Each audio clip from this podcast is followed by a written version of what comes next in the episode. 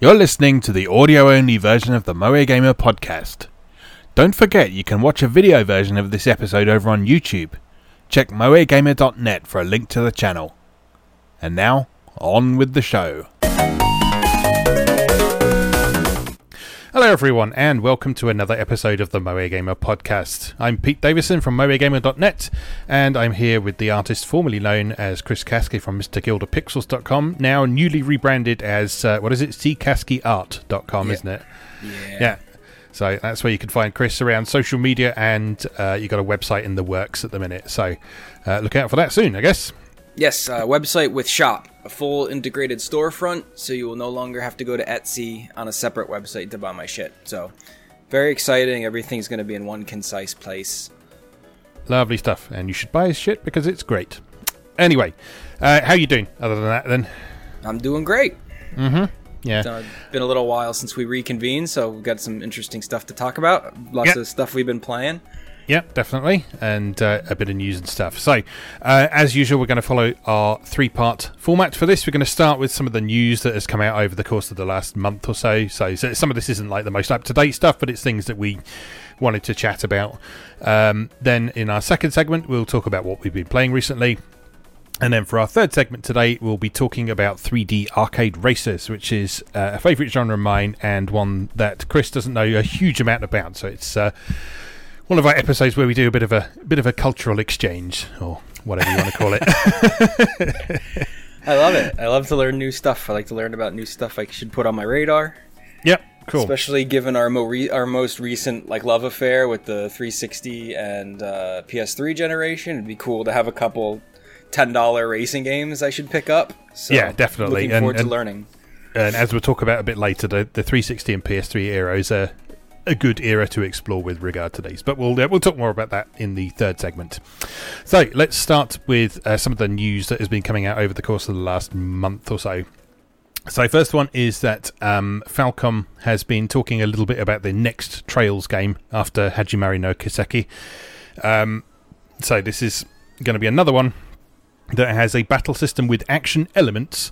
Uh, so it's not an action RPG, but there will be action elements to the uh, combat system and a largely different cast of characters. So um, I guess there's going to be a few cameos from the other Trails games in there, but it's going to be a mostly original cast from the sound of things.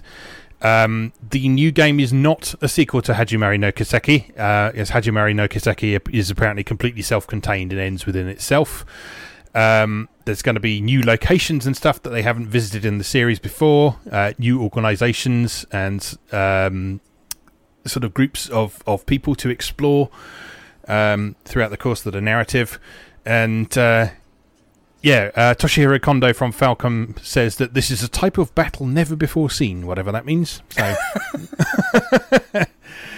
I guess they're I guess they're trying something a bit different, but uh, exactly what remains to be seen at the minute. It's Falcom. I place my trust in them unwaveringly. Whatever, Mm-hmm. whatever it is, I will buy it, and I will buy it and celebrate it, but never actually play it and make. Yeah, I was going to say I, I'll buy it and play it in ten years.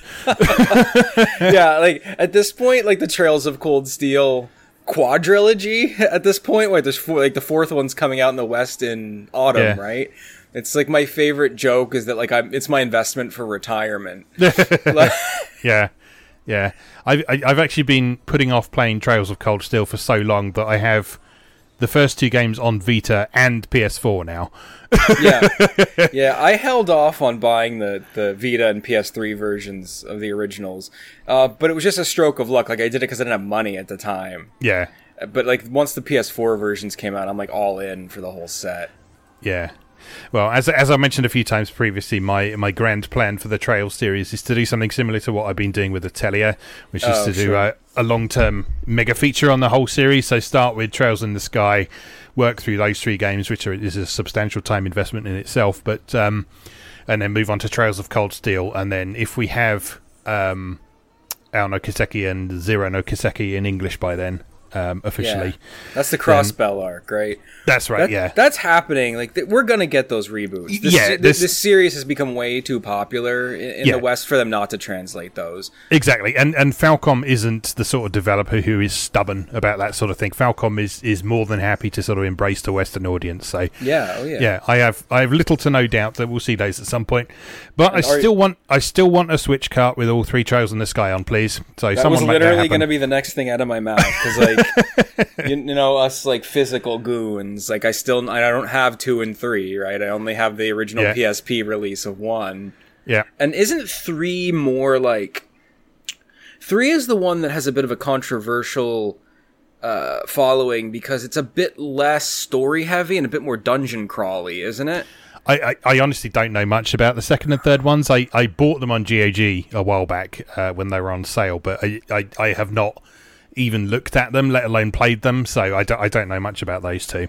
I remember reading it might have been on like Hardcore Gaming 101 when they did like their profile of the series, but like I guess 3 has this like kind of like traveling through like different like dimensions thing where you like go to different like dungeons and it's, it's a bit less like Okay. talky talky and a bit more like heavily mechanical focused which So- means so- it's probably sounds- the one I'll like the most. I was going to say, sounds right up your alley, doesn't it? Yeah, yeah. The the only other thing I remember about the series is the the the, the second one uh, nearly uh, nearly meant that we don't have a Carpe Fulgur anymore. So uh, Yeah.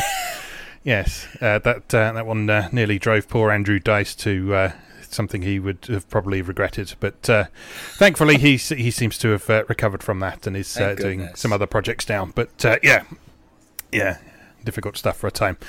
But yes, uh, so that is my that is my long term plan for the Trail series. So several people have asked me t- whether I'm going to be looking at it at some point, and the answer is yes, but I don't know when. right. One Uh, of the moving, new 3D ones, Shara comes back, doesn't she? yes, I think so. Oh, yeah, it- most most of the Trails characters put in at least cameos in Trails of Cold Steel, I think, and, and they're they're sort of actual party members in, in some of them, I think, as well. I've I've certainly seen Estelle and Joshua Oh, lurking Shara. around. All right, uh, moving on. Next one we've got is that Space Invaders Forever has been announced for PlayStation 4 and Switch. Uh, so this is coming from Inin Games or ININ Games, however you pronounce that, and Taito. Uh, this is a collection that includes Space Invaders Extreme, Space Invaders Gigamax 4 SE, and Arkanoid vs. Space Invaders, and it's going to be released both physically and digitally in North America, Europe, Australia, and New Zealand sometime this year. Uh, worth noting that this is not uh, the same Space Invaders collection that Strictly Limited Games did a while back. Um, But it needs to be pointed out that these games are included in that collection that Yes. Strictly Limited put out. So really, the Strictly Limited one is the better buy, but it's limited. Whereas the this Yes. ININ release is a, is a standard retail release. Yes, the, the, the Strictly Limited one also includes uh, sort of ports of the older arcade games as well. So it's got everything back to the 1978 original Space Invaders. It's got Space Invaders Part 2, Majestic 12, Space Invaders Part 4 from 1990, uh, Super Space Invaders from 1991, um, Space Invaders Extreme, Gigamax 4 SE, Arkanoid versus Space Invaders. Uh, but then on top of that, it's also got Space Invaders DX from 1994, Space Cyclone from 1980, and Lunar Rescue from 1979, which is um, sort of not technically a Space Invaders game, but most people sort of um, associate it with Space Invaders because it's got a lot of uh, design elements in common with it, and it looks very similar to the original Space Invaders game. So that's also a game um, that I haven't really seen acknowledged since the Taito Legends connection um, back on PS2. So it'd be nice to see that again because it's quite quite a fun little game. It's simple, but it's it's good fun. Yeah, and, and as of this recording, uh, that Space Invaders Invincible collection on Strictly Limited, they do still have stock available. Yes. Um, so then that is technically the better buy. But either way, either of these collections are, are pretty noteworthy because those modern Space Invaders games, uh, this will be the first time they've been available physically and archivable. They've been um, digital only. Yes. Uh, like Gigamax 4, um, Arkanoid versus Space Invaders, um, the, the ho- the console versions of these have, have never been available in a physical format before Yeah. for home ownership. Well, well, Arkanoid versus Space Invaders was um, free to play mobile originally, wasn't it? I think That's correct, So, yep. Yeah, so it'll be nice to have a, a version of that that doesn't have all the associated bullshit with that. So Mm-hmm. Looking forward to that because yeah, I did play a little of that and it seemed to be quite fun. But then it was also like, oh, please buy these boosters and power ups, and I was like, no, Yeah. Yeah, we, we, both, we both got into that for a bit. I remember. Yeah. And, and, and mechanically, it's sound. It's a lot of fun. Like the mashup between the two is really interesting. Mm-hmm. But uh, so it'll be great to be able to sit down and play that with a controller, not on a touch screen, and not Yes. be bothered by FTP bullshit. Yep, definitely. All right. Uh, next up, Puyo Puyo Tetris 2 is on the way uh, for PS5, Xbox Series X, PS4, Xbox One, Switch, and PC. So everything, uh, and that is coming in early 2021. Um, so apparently, what this offers is that um, there's a new story for the single player mode. Uh, there's a new skill battle mode, uh, which includes item cards um, it doesn't really say what they do, but presumably they have various unpleasant effects on your opponent. Um, yeah, I, I mean, when this was first announced, I, when this was first announced, I was kind of thinking, well, what else is there to, to do with those games? But um, it, it seems that there's there's sort of some other modes in there. There's there's like tournament modes and lessons and stuff. So it's from the sound of things, it's pure Puyo Tetris, but more. Never a bad thing. Yep, exactly, exactly. So that is that is a cool puzzle game, and as I think we've said before, um, I'm always happy to see um, sort of classic style puzzle games getting uh, sort of substantial, high profile releases as well. And Puyo Puyo Tetris was well received, so um, very particularly well received by the sort of competitive scene in Japan, uh, which is why you don't ever go online in it. Yeah, it's terrifying. Yeah. Yeah, but uh, yeah, that is coming in early 2020. Um, sorry, beg your pardon. It's coming in time for the holidays with the PC version coming in 2020. 2021, rather. Okay, uh, next up, uh, Pokemon Sword and Shield is getting a physical re release that includes uh, both of the DLC packs on the cartridge. So that's the, um, what is it, the Isle of Armor and whatever the other one is. Crown Tundra. Crown. Tundra, yeah. Yeah. Um, so they've announced a few more details about the Crown Tundra as well. There's some quite interesting new um, uh, things to do in that. It's, there's these um, what are they called? Um, Dynamax Dynamax Adventures or something like that, which seems like a combination of going through dungeons and having Dynamax battles as well, which sounds quite interesting. And you can do those multiplayer. So Oh, neat. um, yeah, it sounds like those are going to be sort of a, a more substantial um, cooperative multiplayer thing that you can do besides just the the standard uh, Dynamax battles. So that could be quite fun. I don't know if I'll go back to it because I, I did enjoy Pokemon Sword and Shield, but I mean I ha- I have so many other things to play now that I'm I'm not sure if I'm inclined enough to go back and explore those. But the the new stuff does sound interesting. Yeah, and, And- for me, I think it's just a matter of uh, the new expansions also bringing new Pokemon into the full, in, uh, Yeah. and and bringing back old Pokemon. Like I think one of the expansions is going to reintroduce Nidoran, which is like my favorite. Uh, Nidoking is my favorite Pokemon. So so like I was really sad that I couldn't have like HD 3D Nidoking, but I think I can. I think I can now if I get one of the expansions. So Yeah. Yeah. That's cool. And and like I say, these um, they've confirmed that the the game and the expansions will be on the cartridge, so you you, you won't need to download any extra data onto the Switch. So if those of you whose SD cards are getting a bit full now, you don't need to worry too much about that aside from any um, sort of actual software updates. And for those of you who are insane enough to spend sixty dollars to rebuy a game you spent sixty dollars on last year just because you want DLC on cart, No, no, just because you want one Pokemon. Let's let's be honest. I feel I also want that like new like kung fu bear. He looks really cool. I don't yeah. know. All right, all right. Okay, uh, next up, we've got uh, an announcement that Deathsmiles 1 and 2 are coming for Switch, PS4, and Xbox One, which I'm very happy about because Deathsmiles is one of my favourite cave shooters.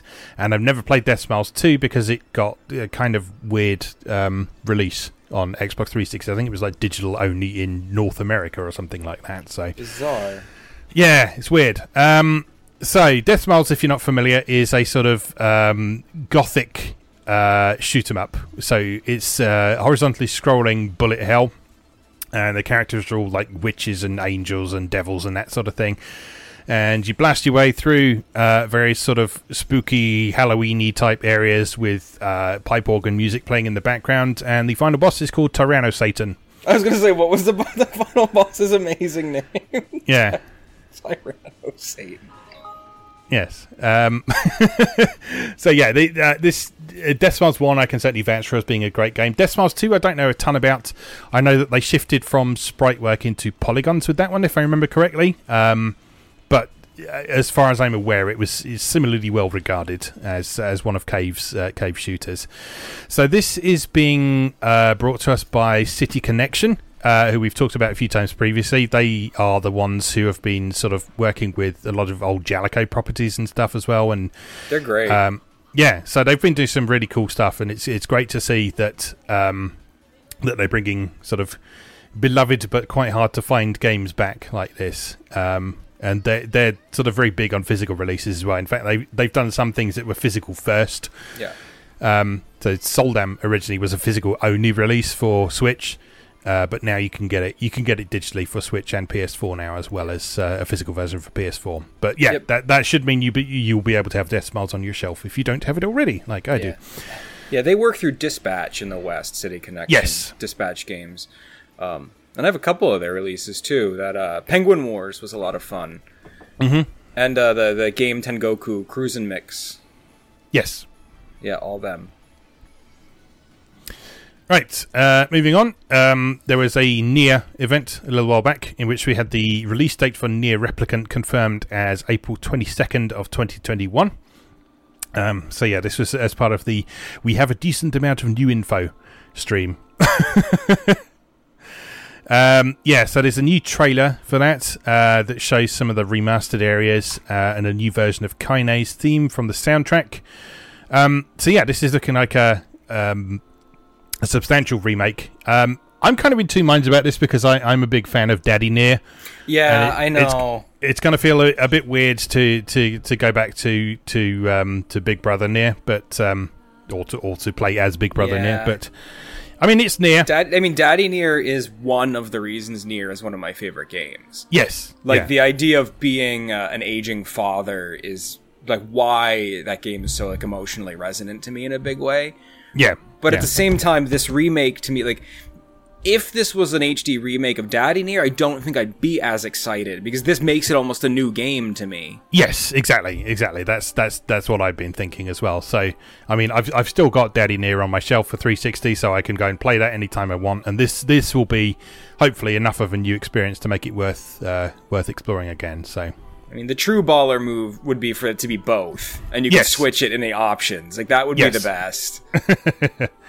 yes. Um, so they, uh, alongside the release date, they also confirmed a White Snow edition for this that comes with a lot of goodies. Uh, so it comes with the original soundtrack, artwork, voice actor scripts, pins, um, seven books, and um, yeah, a whole bunch of stuff. So if you have money to burn, then uh, this is this is something you will probably want to have on your shelf because it's yeah, it's it's rather lovely. Um, but uh, I, I know a lot of people have jumped on that straight away as soon as pre-orders went up. So I'm not 100% sure if it will still be available by the time you hear this, but uh, worth a look. Worth a look. That's but, uh, direct be- from the Square Enix store, right? That's That's right. Yes. yeah. Yeah. Their shipping is disgusting. I remember when I played Lost Sphear. That was like the follow up from Tokyo RPG Factory. They did um they did I Am Setsuna and then Lost Sphear was like the follow up game that was like a spiritual successor to Chrono Trigger mechanically. And I, I think the shipping was like eleven ninety nine. And it was like a thirty dollar game. The shipping Yeah. was like eleven ninety nine. I was like, I hate you, Square Enix store. Yeah. Well. Well. Welcome. Welcome to my life. Ordering anything vaguely limited. Well, imagine what it would have been for. Imagine what it would have been for you then if it was eleven ninety nine for me. Yeah, exactly. Exactly. I was quite fortunate. I managed to score a copy of Lost Sphear for like 20 quid from my local CEX a while back. So Oh, I, I do have a copy of that. But uh, yes. Right. Uh, moving on. Uh, a bunch of ex Lab Zero members have formed a company called Future Club. Um, so this is after Lab Zero basically imploded a while back after inappropriate behavior from uh, Mike Z. Um, so there was a bunch of people left after these revelations came out about uh, Mike Z, and then everyone else got fired. So um, yeah, Lab Zero is no more, but uh, they they live on through Future Club from the sound of things. So there's there's 15 members formerly from Lab Zero in there, um, and they will be making 2D animated games uh, because that is what they're good at. Yes, they're very good at it. Yes, yes, indeed.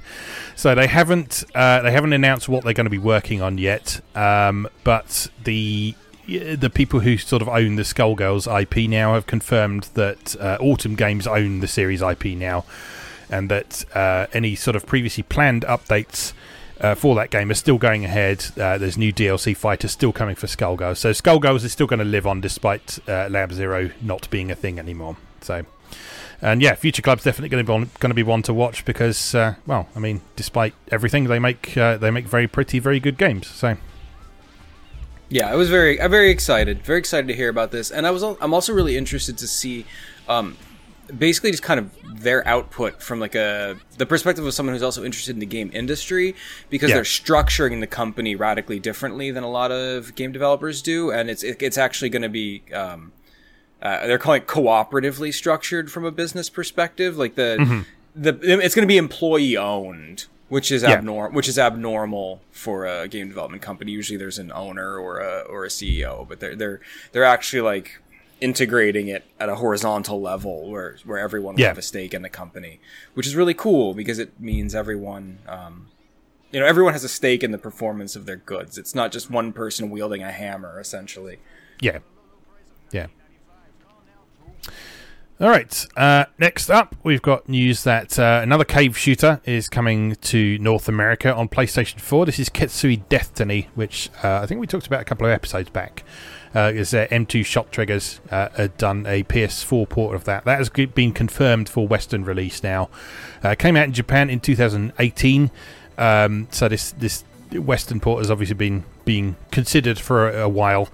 Um, the PS4 version has got a super easy mode, uh, so if you're not good at shoot 'em ups, and especially not good at cave shoot 'em ups, which are very difficult, um, you can you can sort of enjoy the game with a bit less pressure on you. And apparently, that also makes the hidden boss available to fight without having to do whatever you need to do in that, because uh, cave shooters are known for sort of having fairly obtuse mechanics for getting onto second loops and fighting secret bosses and so on. So the the super easy mode will allow you to see and experience that without having to go through uh, many layers of bullshit. uh, I do love some shooters, though. Yep, indeed. And M2 uh, shot triggers is amazing. I really yeah. need them to to release the um the an English version of the. They did Maho Daisakusen, which is my favorite Raizing series. Yep. Uh, oh, they only did the first one, but that's out of three. But that's still good enough. Those games are incredible. Mm-hmm. Yeah, yeah, definitely. So apparently, for the Western release, they've been adding a few extra features that have already been incorporated into the Japanese version. So the, the Western version will be the most up to date version of this. Uh, so it will do things like show you how many multiplier chips you collect throughout the course of the game and what shots caused them and so on. So those of you who want to sort of really analyze your performance and uh, improve your game and chase those high scores, you've you've got some better tools to be able to do that, which is cool. Um, yeah, so I'll probably check that out because I, I do like some cave shooters. Uh, next piece of news we've got is Disgaea 6 uh, is coming in January 2021. Um, so, um, there was something weird with this, wasn't there? So it's well, yeah, it was originally like thought to be a Switch exclusive, and then they yes. were like, no, no, no, no, also PS4. like, yeah. So I, I, I think, I think what is happening is I think it might be a Switch exclusive or at least a timed exclusive over here, but yeah. it's coming out. It's coming out on PS4 in Japan, and the Japanese versions are coming out in uh, towards the end of January in 2021. So, um, yeah, so so watch out for that. So there's some lovely looking. Uh, sort of art and trailers and stuff for this now. They've gone for um, sort of cel shaded polygons this time around instead of pixel art sprites, which is the uh, first uh, for the series. Exactly. Yeah. Um, but yeah, it looks like it's it's maintaining all of the sort of distinctive style and character of the series. So yeah, I, th- I think a few people were a bit worried with that switch to 3D, but uh, based on what we've seen so far, I, th- I don't think there's a lot to worry about in that regard. Certainly. Yeah, yeah. Like when I read in the news, like when I saw news blurb that was like Disgaea character sprites are now 3D, I was like, uh oh, because like I was I was I was angry enough when they made the switch from sprites to like HD 2D. Yeah. And then, and then they went now they're 3D. But then, as soon as I saw the footage, I was like, "This is this is really charming, like high level cel shading." And like you don't really mm-hmm. see that much cel shading these days, so it's really cool to see like a, a good company really putting their muscle behind cel shading on modern consoles, and like it just looks fantastic. Yeah. Yep. All right. Uh, next bit of news uh, is that Devil May Cry 5. 5? Yes, 5. Yeah, five. Um, Devil May Cry 5 Special Edition uh, was revealed a while back for uh, PlayStation 5, and they've also confirmed that there will be physical versions eventually. Whatever that means, um, Yeah. So, so I guess I guess that means that they're not going to be available immediately, but they're they're coming down the line, and hopefully that means it will be a truly properly complete edition that you won't have to download updates and DLC for. But well, Yeah. uh, At least know- they'll have the main DLC pack that they're doing Yes. on, on the cart. Like updates, perhaps not, but the the the meaty DLC that they're making for it that includes the, the extra playable character will be on Yeah. the disc. They've said so. That that's Yeah. my biggest concern is that the the, Mm-hmm. the Virgil playable character content will actually be pressed on the, the special edition. Yeah, yeah, yeah.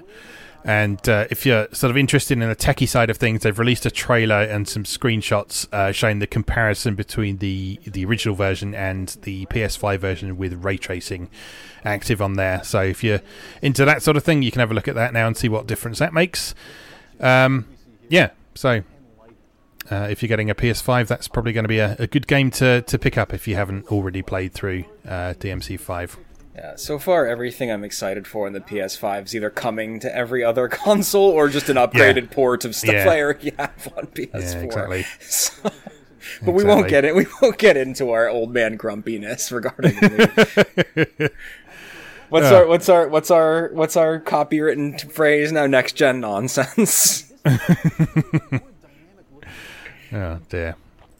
All right. Uh, continuing on, there's uh, a couple of new Monster Hunter games on the way. So there's Monster Hunter Stories 2: Wings of Ruin is coming to Switch in summer of 2021. So this is a follow-up to the 3DS game uh, that also got a mobile release, if I remember correctly. Um, so yeah, this rather than being a traditional Monster Hunter, Monster Hunter Stories are uh, turn-based RPGs. And you fight alongside monsters, and you hatch eggs and befriend monsters and all that sort of thing. Um, so yeah, this this is a, a new installment in that series, and alongside that, uh, they also announced Monster Hunter Rise, uh, which is the next uh, sort of quote unquote proper Monster Hunter game, uh, which is coming for Switch.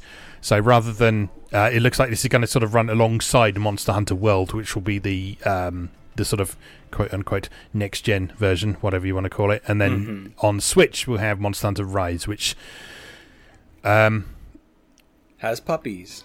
Yes, it has puppies and, and, and stuff like that. So it looks uh, it looks pretty cool. It's got um, sort of that distinctive uh, sort of Monster Hunter look about it, and uh, yeah, people seem to be very excited about this. Uh, As I say, Monster Hunter, not a series I know very well, but uh, the people who are into it that I, I know and follow, they seem to be very into the idea of this, even with Monster Hunter World being so well received as well. So Yeah. Yeah, well, I mean, they've revealed some cool stuff uh, about Rise so far. Mechanically, that, that's going to make it really distinct from previous entries. Um, they have there's like now a grappling hook style mechanic, which is kind of lifted from World, but that was really well received in World. So it's really cool to see something like that being added into uh, proper Monster Hunter for like uh, environmental traversal stuff. And um, the dog is a huge addition um, because um, for people like me who almost exclusively play Monster Hunter solo, the dog is going to be uh, a companion you can bring with you, who also can do uh, attacks. Um, Okay, traditionally, traditionally you had the little kitty cat friends, but they were more about either providing buffs or like running distraction or um, helping you gather materials. Um, Yeah. They were not really a, a huge boost in actual combat, but the dog is going to participate in combat with you. Um, so actually, like dealing damage, and um, you can do like combo attacks with it. Um, which is also going to introduce interesting um, dynamics into how you would build a party for yourself when you're playing solo, because you can Yeah. now bring two companions with you, and you can do it however you wish. So you could bring two cats, two dogs, dog and a cat, and and shift that dynamic to how you want your party to function, essentially. Um, so uh, some really cool new dynamics. And hopefully you'll be able to build armor for your doggies just like you can for your kitties. I'm very excited. Yeah. All right. Uh, continuing on, we've got a trailer for a game called Maglam Lord. I have not been following this at all. So, what what's caught your eye about this one? Uh, mainly just that it's a new IP from Felistella, Oh, yes, which yes. is a, a company that I really appreciate. Um, yes, Felistella, it, perhaps most recently people are aware of them because they did the Azure Lane game, Azure Lane Crosswave. yes, Um, but they're they have been around for a long time, mainly being the m- most recent developers for the Summon Night series. Um, yeah, and they just they make cool niche uh, niche anime style RPGs. Um, There's not a whole heck of a lot in terms of gameplay footage from Maglam Lord yet, but it, to me, what I've seen, it looks very reminiscent of the Swordcraft story. Uh, no, I'm sorry, the Summon Night Swordcraft story spin-off series Yeah. from Summon Night, which was basically like Summon Night with a dungeon crawler mechanic because those were handheld games, but the combat was a action side scroller style combat, very similar to early Tales of games. okay, Um, so the the focus of this game very much appears to be almost like it's a reboot of Summon Night Swordcraft story. So you are this demon lord or whatever who is uh, also like a smith. So there's a heavy focus on like making weapons and working in a smithy while also doing like classic anime game harem stuff. Like you can like fall in love and get married Yeah. and all that stuff. So like, as you manage your smithy and build your weapons and have your adventures, uh, like side scroller style battles, just like everything about it seems right up my alley. The art's quite beautiful. Um, and like I said, just from a developer pedigree standpoint, I've liked most Felistella stuff I've played. So I'm really happy to see them working on what appears to be an original IP that's theirs, loosely based on something that they made years ago that I also really enjoyed. yeah. Yeah, yeah. I want to keep an eye on then. Uh, yeah, I, I, yeah, I, I do remember it that getting announced now. Now that you mentioned it's Felistella, but yeah, I completely forgotten the name of it. But uh, yeah, looks cool. And there's a there's a trailer for that now showing uh, some very brief looks at gameplay, a couple of the new characters, and a bit of voice acting. So It's uh, like the you can- classic terrible Japanese trailer. Where it's just pe- it's just people talking over music while like text flies around and like pictures like pictures of character art and then there's like some gameplay footage in like a tiny rectangle next to the character art's head. Like why why do they make these trailers like this? Yeah. Yeah. All right. Uh, next up, uh, we have had confirmation and a trailer for Final Fantasy 16, which is coming for PlayStation 5 and PC. Um, so it looks like it's going to be a PS5 console exclusive.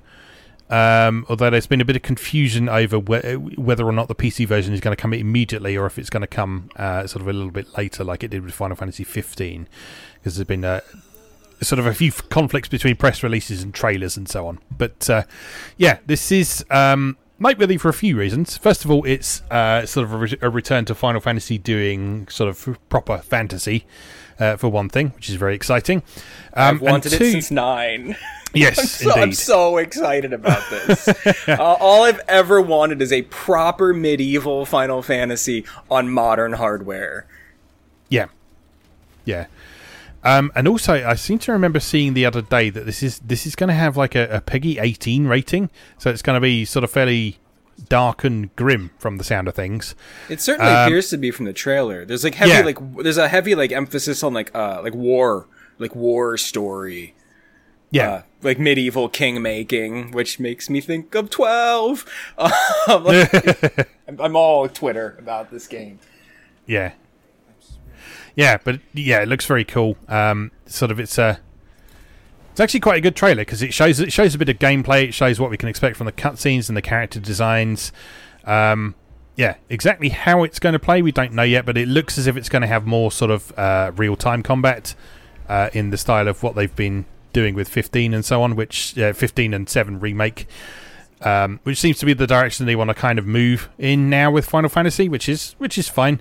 I know some people will always be like, "Ooh, I want the turn-based combat back," but uh, you know, Final Fantasy has been evolving over the course of all of its installments, and this is this is the direction it's been going for quite a while now. So um, go, go, play other turn-based games. Turns yeah, out FF7 is still turn-based. You can get it on literally every device you own. Yeah, exactly. and it's and it's not as if it's not as if there's a shortage of other turn-based games from other developers as well. So, but anyway, yes, the trailer for this is looking very nice.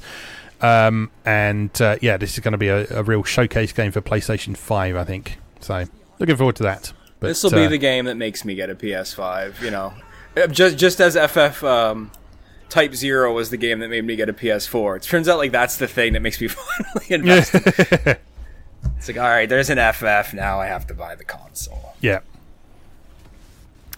Okay, uh, moving on. Um, Ubisoft is bringing back uh, the Scott Pilgrim versus the World game for the 10th anniversary of the series. Uh, so this is going to be Scott Pilgrim versus the World, the game complete edition for Switch, PS4, Xbox One, PC, and uh, Stadia. what what about Amazon's new service? Amazon's what? oh dear. Um, but yeah, anyway, so this is this is um, a complete edition that includes the uh, DLC from the original version that I actually didn't know existed. But um, yeah, there was DLC that allowed you to play as Wallace and Knives uh, in the old version. Um, so that will be included with the new version. Um, if I remember correctly, it sounds like it's going to be digital only, but I'd be very, very, very surprised if some limited run company doesn't snap this up and say, "Hey, look, we got Scott Pilgrim," and then people will go, "Yes, give so it to me." So help me God! If there's not a physical pressing of this, the whole goddamn point of bringing this back, back, as far as I'm concerned, is for there to be a physical pressing of it because it's yeah. literally like the greatest, like, like it's Scott Pilgrim the game is the game that is my fundamental basis of my argument against digital only content. Yes. yes. Same. Same. That Scott Pilgrim and Afterburner Climax are the, mm. are the, the two games that and may maybe Outrun Outrun Two for Xbox Live Arcade as well. Mm, um, but you can you can at least get that uh, sort of for, for older platforms as well. But yeah, Afterburner Climax and Scott Pilgrim definitely have always been my arguments. It's like, well, no, the digital feature isn't that good actually. Um, but yeah, so as you say, as you say, there had better be there had better be a box copy of this at some point. Otherwise, so help me, there will be trouble. Well, you, Ubisoft is pretty good with that. Like they mm-hmm. did, they did physical pressings of Child of Light which yeah. was just like one of their yeah. like little digital games. So uh, I'm not too convinced that they don't know that there's a, a demand for it.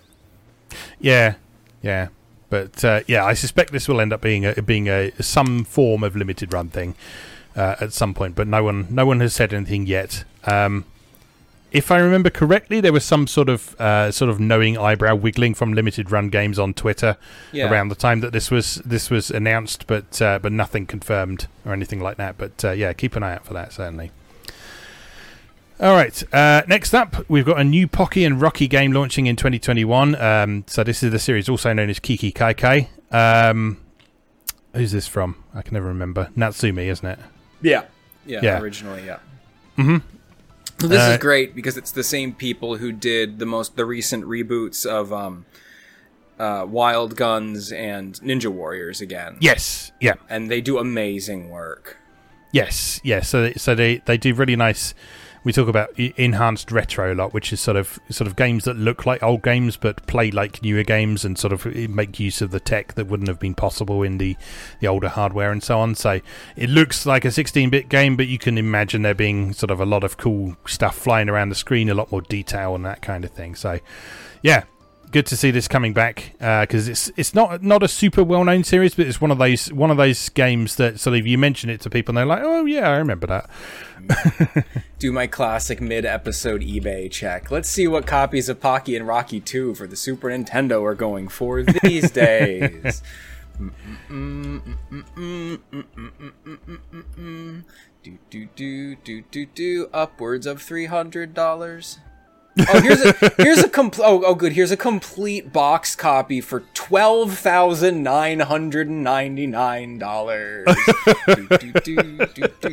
Seven hundred eighty dollars. All but no instructions. Oh no. Pocket Rocky Two is amazing, but not that amazing. Yeah. Uh. Yeah. Okay. Um, so uh, it sounds as if this is coming in 2021 um, outside of Japan. Uh, we don't know what platforms it's coming to yet, but I, w- I would imagine that Switch is a fair bet, um, and probably PS4 as well. I imagine, but uh, but we'll see, we'll see. So that is that is on the way. Uh, and then, last of all, um, we've got uh, Nintendo has been sort of going through its its Super Mario 35th anniversary celebrations recently. So we've had various things come out of that. Uh, so there's the the Super Mario Brothers Battle Royale game just came out on Switch, so you can download and play that now if you want to. Um, there's the um, the compilation of Mario 64, Mario Galaxy, and Mario Sunshine that you can get for Switch now as well. Um, oddly enough, those two are Nintendo claim they are sort of limited release until March of 2021, so I don't know what's going to happen after that, and no one really knows, and everyone's been a bit angry about that, but uh, we'll have to wait and see, I guess.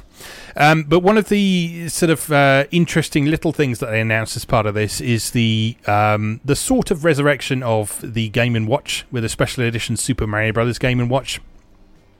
So it's it's not it's not the same as the as the old school Game and Watches in that it's not a um, sort of uh, a, an actual LCD game. It's actually got a proper color screen in there, and it looks like it's running an emulator that runs Super Mario Brothers, um, the NES version. And it's got uh, an alarm timer and all sorts of little things on there, and it, it just looks like a really nice little collectible. Yeah, I'm excited about it. I, I want one. Yeah, um, it's it's also rechargeable as well, so you don't have to um, find somewhere that still sells watch batteries for it. Um, it it's it's, it's actually got a yeah, it's actually got a, it's actually got a, a rechargeable USB um, USB powered battery in there, so uh, you can you can get that. So that is, I think you can pre-order that now, can't you? Um, and that's coming out on November the thirteenth of 2020. So that will be available. And again, that will be uh, pretty limited and collectible. So if you want one, I would recommend pre-ordering that. Okay, anything else you want to bring up before we move on? No, I think that's it. Okay, cool. Well, that was that was a fair amount to catch up on, but like we say, it has been a, a little while since we've been able to reconvene. So uh, those were some things we wanted to to chat about. So we'll take a short break now, and then we'll come back and we'll talk about what we've been playing recently. So we'll see you in a moment.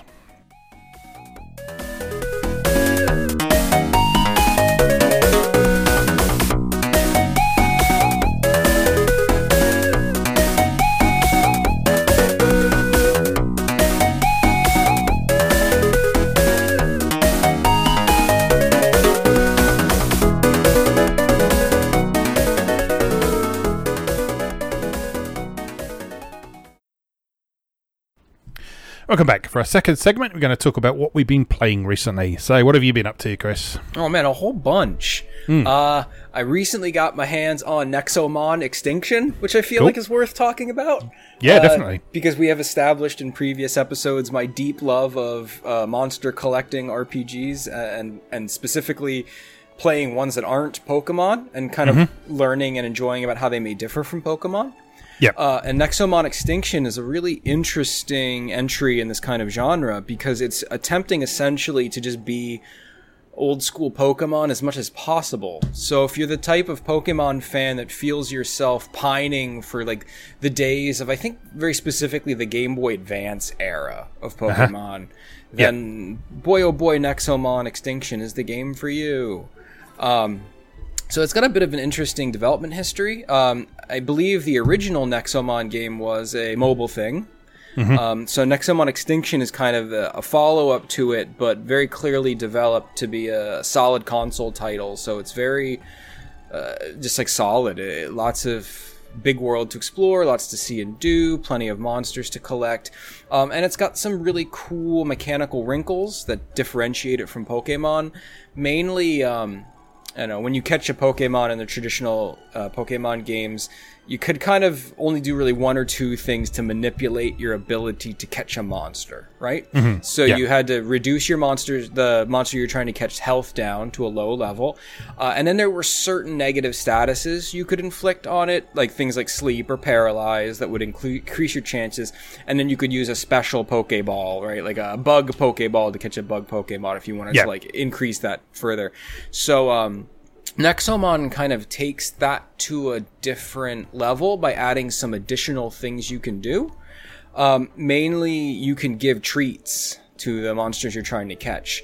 Okay. So, um, after you've beaten a monster, it gets logged in your like little encyclopedia, and then you can see what treats it likes, and then you can carry a variety of snacks with you um, so besides you, uh, besides reducing their health to make them weary, quote unquote, um, using a specifically engineered um, nexo trap to catch them, like one that's related to their element, mm-hmm. Um, you can also give them food to try to sway their um, uh, their desire to be caught, essentially.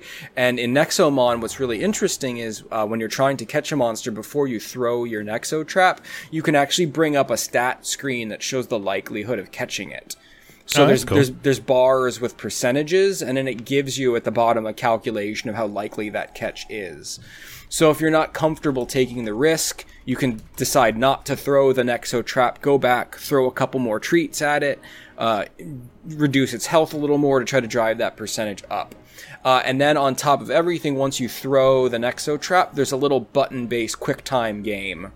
Okay. Um, you know, you enter a randomized combination of buttons, and then successfully doing that will also further increase your chance.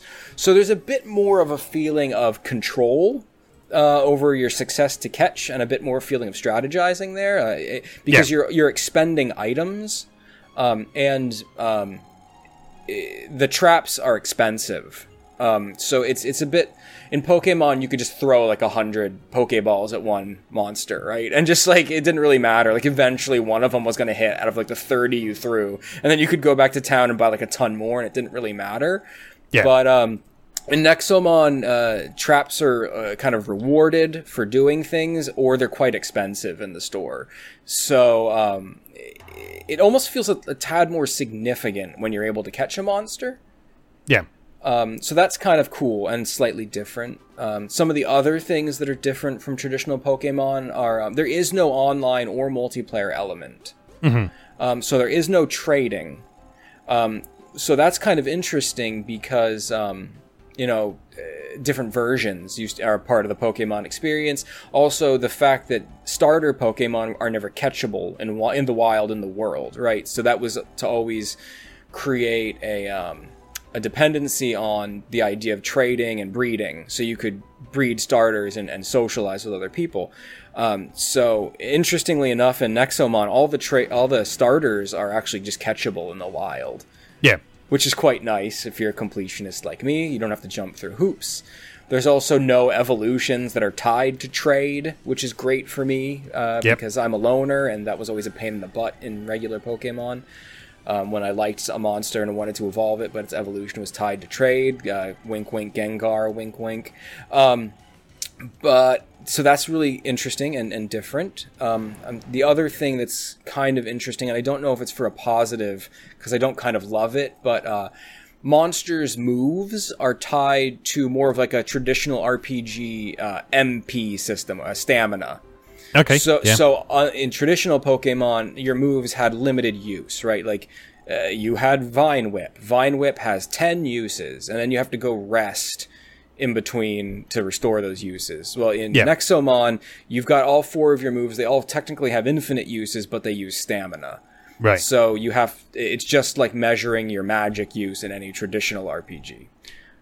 Um, but there are no standard attacks like everything uses stamina so you, yeah, you have to yeah. really balance that carefully and kind of make a more measured decision about whether or not you're employing your more powerful moves frequently and draining the heck out of your stamina or do you want to just like work with weaker moves and preserve that stamina so you kind of have to make a do a lot of balancing act between like am I in it for the long haul because I'm exploring and covering territory, so I have to preserve that stamina, or like, am I in a boss battle and I just got to like lay in hard with all my strongest moves? So there's a lot of interesting strategic decisions in there that aren't part of the normal Pokemon formula. Mm-hmm. That sounds cool. Yeah, I'm, I'm really enjoying it, and uh, I know I've shared a couple screenshots with you. Uh, quite a few of the monster designs are really endearing. Um, some of them are pure Pokemon ripoffs that make me grouchy, but there, are, but but there are a couple ones that are really cool. There's like a ghost Pokemon, uh, ghost Nexomon. I'm sorry, that's got like a like a like a Grim Reaper aesthetic, and like as he evolves, he gets like bigger and like more imposing, and he gets like a big size and like a robe. It, it's Yeah. it's it's cool. There's a couple really neat ones in the mix, so uh, I'm enjoying exploring that. Uh, its world is also very cool uh, in terms of world building and story, um, because the whole thing's written with a very like tongue in cheek. Uh, sense of humor in regards to like you've played these kind of games before and you understand the tropes and the game understands the tropes Yeah.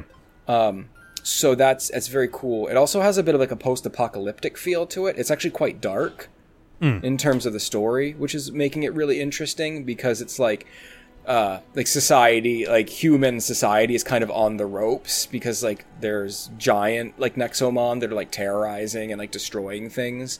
And um, people are making pacts with them and like getting tainted and like becoming evil and then like people will try to like make pacts with more powerful Nexomon to try to like fight the ones that are like destroying civilization, but they end up getting tainted and becoming part of the problem. So, Yeah. so there's all kinds of uh, new kind of elements to the story that are not so typical from what you're used to in a Pokemon story. So a lot, lot of reasons to give this a give this a try. Cool. Yeah, well, I'm glad it sort of lived up to expectations. I know you were looking forward to this for quite a while before it was releasing, so sounds like it's uh, it's delivered. Yeah, I mean you've got to you've got to take it for what it is that it's a, Yeah. budget price independently developed Pokemon clone, but uh, everything I've seen and experienced with it has been fairly positive. Um, it does, for anyone who picks it up, have a very high difficulty curve in the beginning. So you, you do have to be patient. You do have to grind a bit. Money is extremely hard to come by until you start getting like income boosting, like stat items you can add and stuff. But but it's it's worth it if you stick with it. You can you can see some really cool stuff, and uh, the writing is really fun. And you know I've, I've gotten a couple of genuine laugh out loud moments from it. So Cool. Right. Well, anything else you've been up to besides that then? Yeah, I mean, I, a bunch. it's been it's been a while. Go for it. I, I, I, I recently acquired um, the Capcom Beat 'em Up collection. Finally, Oh, at last. Yeah. yeah. So that's been a really good time. I've been playing through some of those games with one of my friends. Um, I forgot all about Warriors of Fate, which is uh, Capcom's Beat 'em Up set in the Romance of the Three Kingdoms setting. Yes. So it's been really cool to to kind of give that a try and, and laugh about how like badly like romanized the names were. Like they don't even they, like like I've been trying to figure out who they're supposed to be from my Dynasty Warriors experience based on like their appearance and weapon sets, but it's just like inscrutable. Um, so that's been really cool. I've been enjoying that. Um, I re- I got uh, I picked up Senran Kagura Peach Ball on a whim because it was on Oh, yeah. sale. Yep. Um, so that's great because I don't really have any. I think the last pinball game I bought was probably Flipnic on the PS2. yeah. So I've been I've been enjoying playing that. Um, I don't think it's a great pinball game, but it's it's it's cute and fun. So I think the tables are kind of not interesting, but um, there's so much going on that it's still really entertaining to play. Yeah, definitely.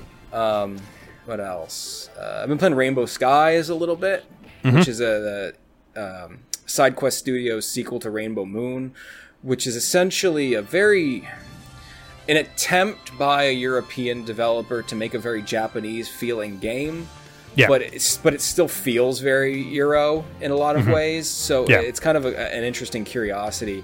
Uh, and Rainbow Skies and Rainbow Moon, their big thing is almost a Disgaea style focus on essentially infinite gameplay Yeah. just like loads of like things to collect and do uh, lots of opportunities to improve your characters and collect gear um, really cool grid-based combat system um, so it's almost like a strategy rpg in combat but then you actually do walk around the world explore and do side quests like a traditional rpg so it's kind of a fusion of a lot of interesting elements. Uh, so that's been a lot of fun to visit. Um, I got the uh, the Kingdoms of Amalur remake, which I've been playing a little bit, um, which is essentially everything that made the original Kingdom of Amalur great seven years ago, but with a improved camera and all the DLC. So that's that's been a, that's been a ton of fun because you know I'm sure we've talked about many times like Skyrim has its um, strengths and weaknesses, and one of uh, one of the Elder Scrolls series' greatest weaknesses is that the combat is just so uninteresting that it almost feels yeah. like a burden. Like combat is the least good part about Elder Scrolls games. So, it, if you enjoy the open worldness and kind of the plethora of side quests and the exploration of the Elder Scrolls games, but you really wish it had combat that was outright fun to play, uh, Amalur is certainly worth checking out because it's almost got like a uh, like an arcadey God of War style feel to it. Yeah. Um, which has been fantastic. Um, so yeah, just ton of good stuff at the tail end of summer right now. Mm. Yeah, definitely. You see, yeah, lots of lots of sort of smaller stuff well worth checking out. Uh, sort of besides uh, besides the big names, definitely. Cool. Yeah, well, I've I've been playing quite a few different things. Um, I've actually had ended up with a few few more things on the go than I normally like to have on the go at once. Uh, but that's mostly due to the fact that I've been paid to play a couple of them. So, you know what? Uh, I'm I, am i am mercenary enough to uh, to abandon my principles just for the the uh, a bit of a bit of pocket money. But anyway, I like they, have been having you play stuff you would have played anyway. yes, exactly, exactly, exactly. It's just stuff I, that I would have played anyway, but I just ended up having to get to them a little bit sooner. Um, so the, the, the, the, two games that I've recently uh, covered over at Nintendo Life, you can find my reviews over there, and I'll be writing a bit more about these on MoeGamer when I've spent some more time with them. Um, first up, we got Moero Crystal H, um, which is uh, part of the Genkai Tokki series for um, Switch.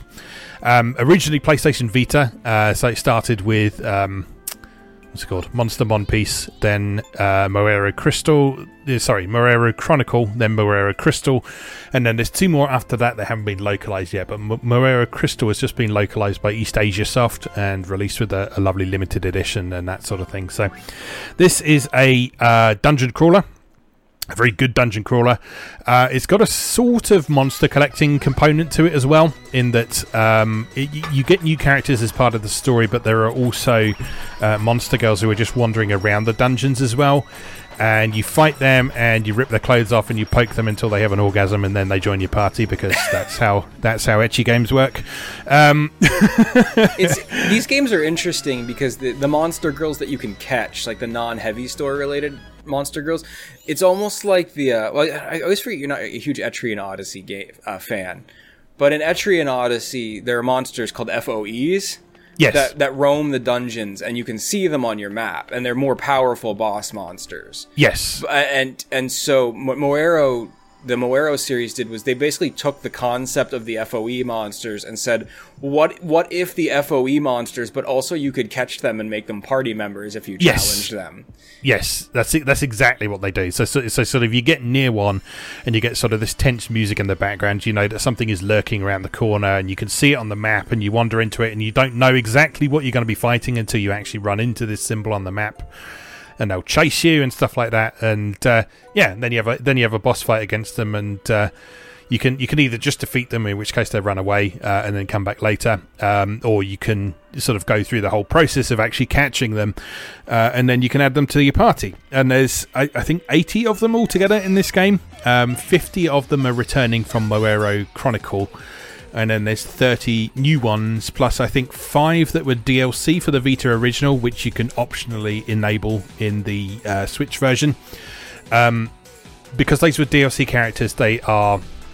Um, in order to catch them, they're, they're quite difficult battles as well. So they're stuff you'll probably want to tackle a little bit later in the game.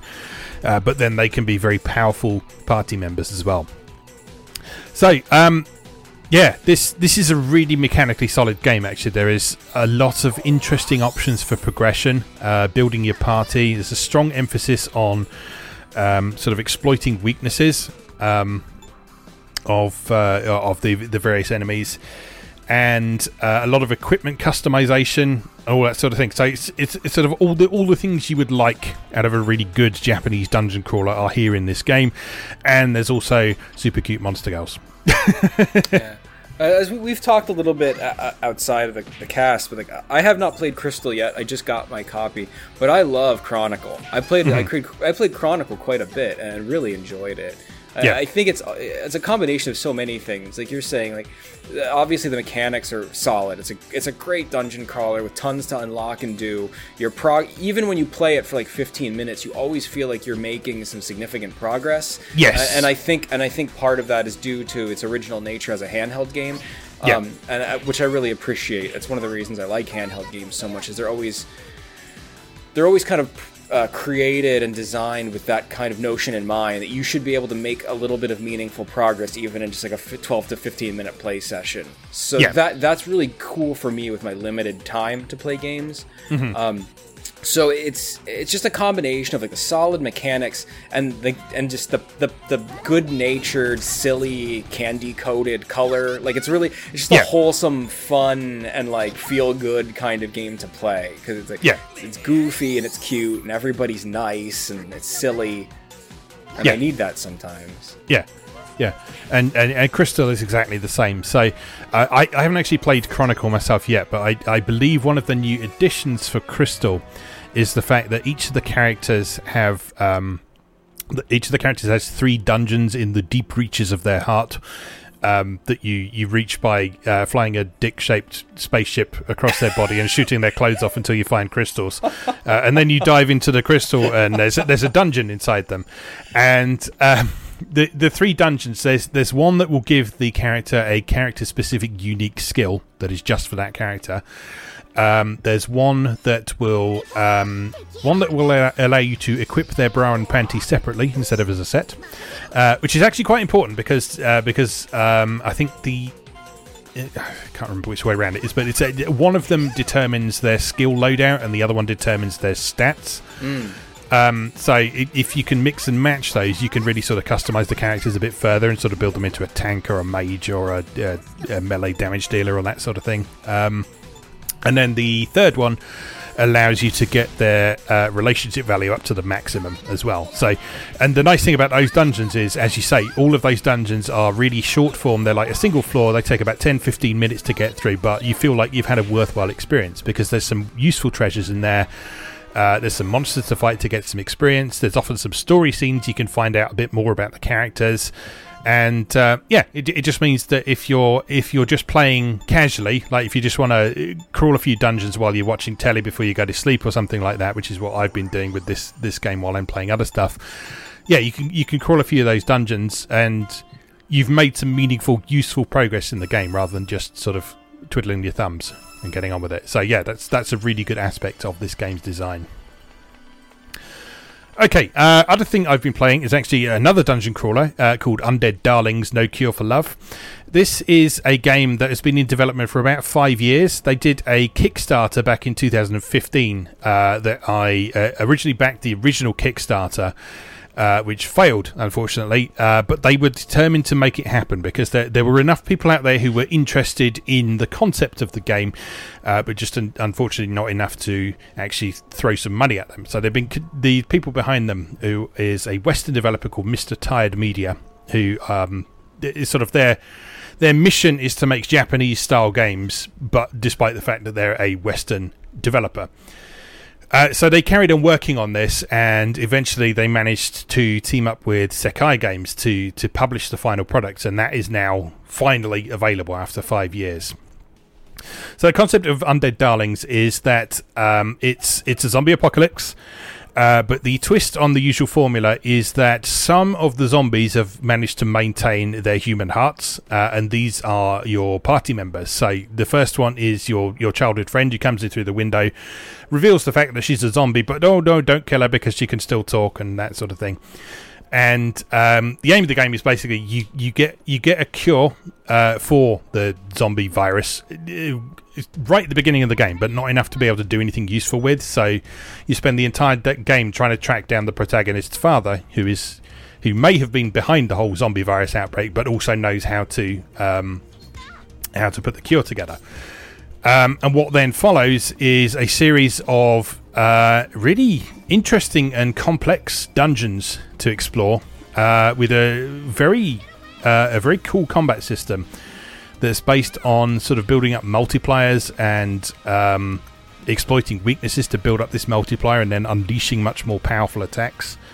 Uh, and then as you crawl the dungeons, there are various sub events you can find where you learn a bit more about the characters, you interact with them, you build up your affinity with them.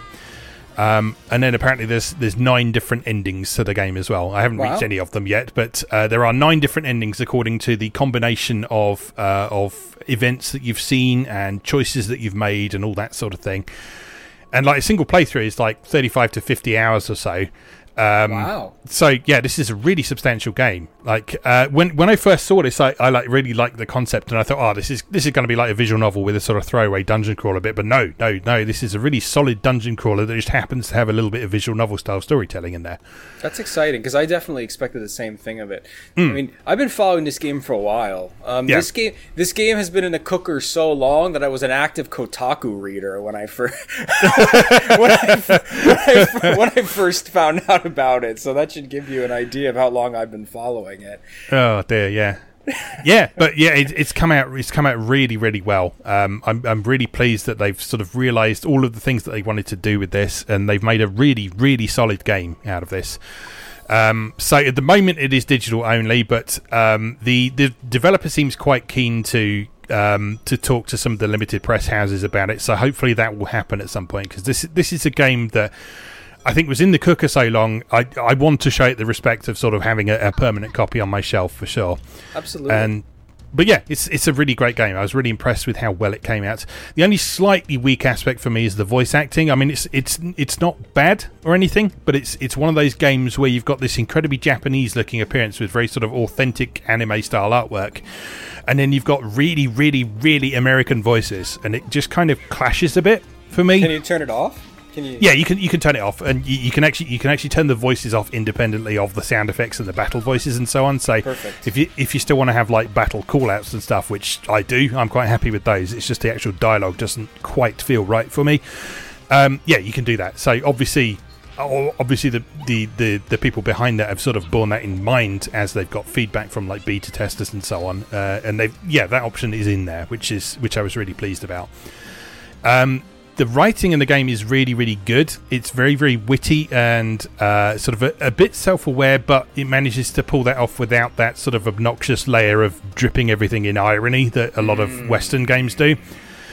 So it's it, it's got it's got really good natured humor about it. It's one of those games where it's sort of it's sort of aware of some of the tropes, a bit like you were talking about with Nexomon. Uh, so yeah. it's aware of some of the tropes. It doesn't sort of it doesn't sort of make sarcastic comments about them, but it's it sort of acknowledges them, and um, it sort of clearly re- regards all its characters very fondly. They're all very interesting characters who have their own uh, sort of interesting backstories to discover over the course of the game, and uh, yeah, it's it's really great, really great. It's, it's, funny how much of a slippery slope that kind of writing is because it's yeah. like, it's a it's a terrible gamble, right? Like when it's yeah. done well, I love it. Like I was literally just saying about how much I enjoyed it in Nexomon. Like Nexomon yeah. has me laughing constantly. Yeah. But like remember when we talked about Indivisible? Like I found the writing in Indivisible unbearable because it tried so hard to do this, but it was just so like twee and like not like it wasn't funny. It didn't do a good job of it. I, I, I'm having trouble contextualizing exactly why in words, but like its humor just fell so flat with me that it was like trying too hard, and it didn't feel like it kind of belonged in the world they were trying to build. Yeah. Mainly because like the jokes start pouring in like immediately after your village is burned to the ground and you like just yeah. witnessed the death of your father, and yeah. it's and it's like immediately like like let's make jokes. but, but, but, like Nexo, I don't know. Like Nexomon's like dumb and it knows it's dumb. So like, uh, yeah. I don't know. It, yeah, it's, I, it's, it's I, tough to. Uh, comedy is so, so, difficult, and it's really hard hmm. to isolate what makes for successful comedy and what doesn't. Yeah, I, th- I think I, I, think for me what what makes Undead Darlings work is that it, it's sort of it's sort of set in in a well I say a contemporary environment, but it's obviously what what would happen to the modern world if there was a zombie apocalypse. So so it is a modern setting. So sort of modern humor doesn't feel tonally dissonant with the setting is one thing. All of the characters are sort of between the age of like sort of about 17 and 22 or so. Uh, so so they, they all talk like young people and they make jokes with each other like young people do. Listen to me sound like an old man, but like there's there's a there's a lengthy there's a lengthy sequence where there's there's a wonderful sequence of that's what she said jokes and they just pull it off so perfectly. Um, I, I, was I was just really impressed that they managed to pull off like such such an obvious joke, but they're all they're all in on it, and it just works so well. Oh, that's um, cool. But uh, yeah, it's it's it's it's written from people who are aware of anime tropes and that sort of thing, and a, a lot of the characters initially seem to embody anime tropes, but then as you progress, uh, you get a, a, lot more insight into the depth of the characters and who these people really are and what their life was before they turned into zombies and what the protagonist's life was like before all this happened and so on. So, yeah, it's it's really obviously been thought through and genuinely well written. So, yeah, yeah, check that out for sure. Yeah, I'll look forward to it. I have been yeah. looking forward to it for a while. yes, same here, same here. Um, but yes, it is. It is now out on Switch and PC, and is it out on PS4 as well? Let me just check. I don't know. There's some cute girls in it. It might, it might not. No, but you, no, but you don't. You don't see their pants at any point, so it's probably all right. Um, yes, it is out on PS4 as well. So um, 25 quid, well worth that for the amount of game you get there. Certainly.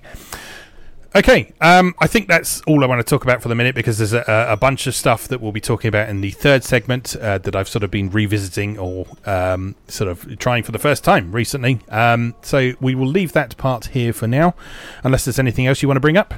No, uh, I think that's good. I think that's the, the breadth of most of what's been sucking my time lately. Cool, good stuff. All right, we'll take a short break then, and then we'll come back and we'll talk about 3D arcade races. So we'll see you in a moment.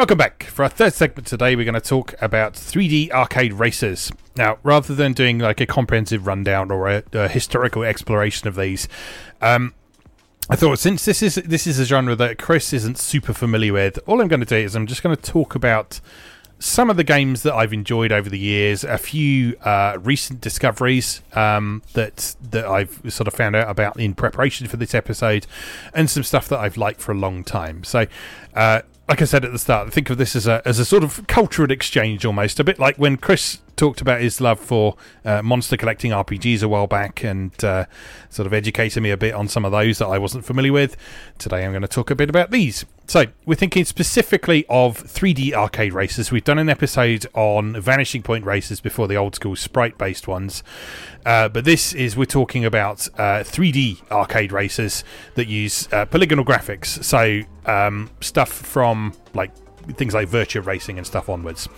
Um, the main reason I thought that it would be worth talking about this right now um, is the really the recent release of a game called Inertial Drift, which uh, was published by PQube and made by an um, I think they were an Irish developer, Northern Irish. Let me check because you don't want to get Irish and Northern Irish mixed up because they get angry.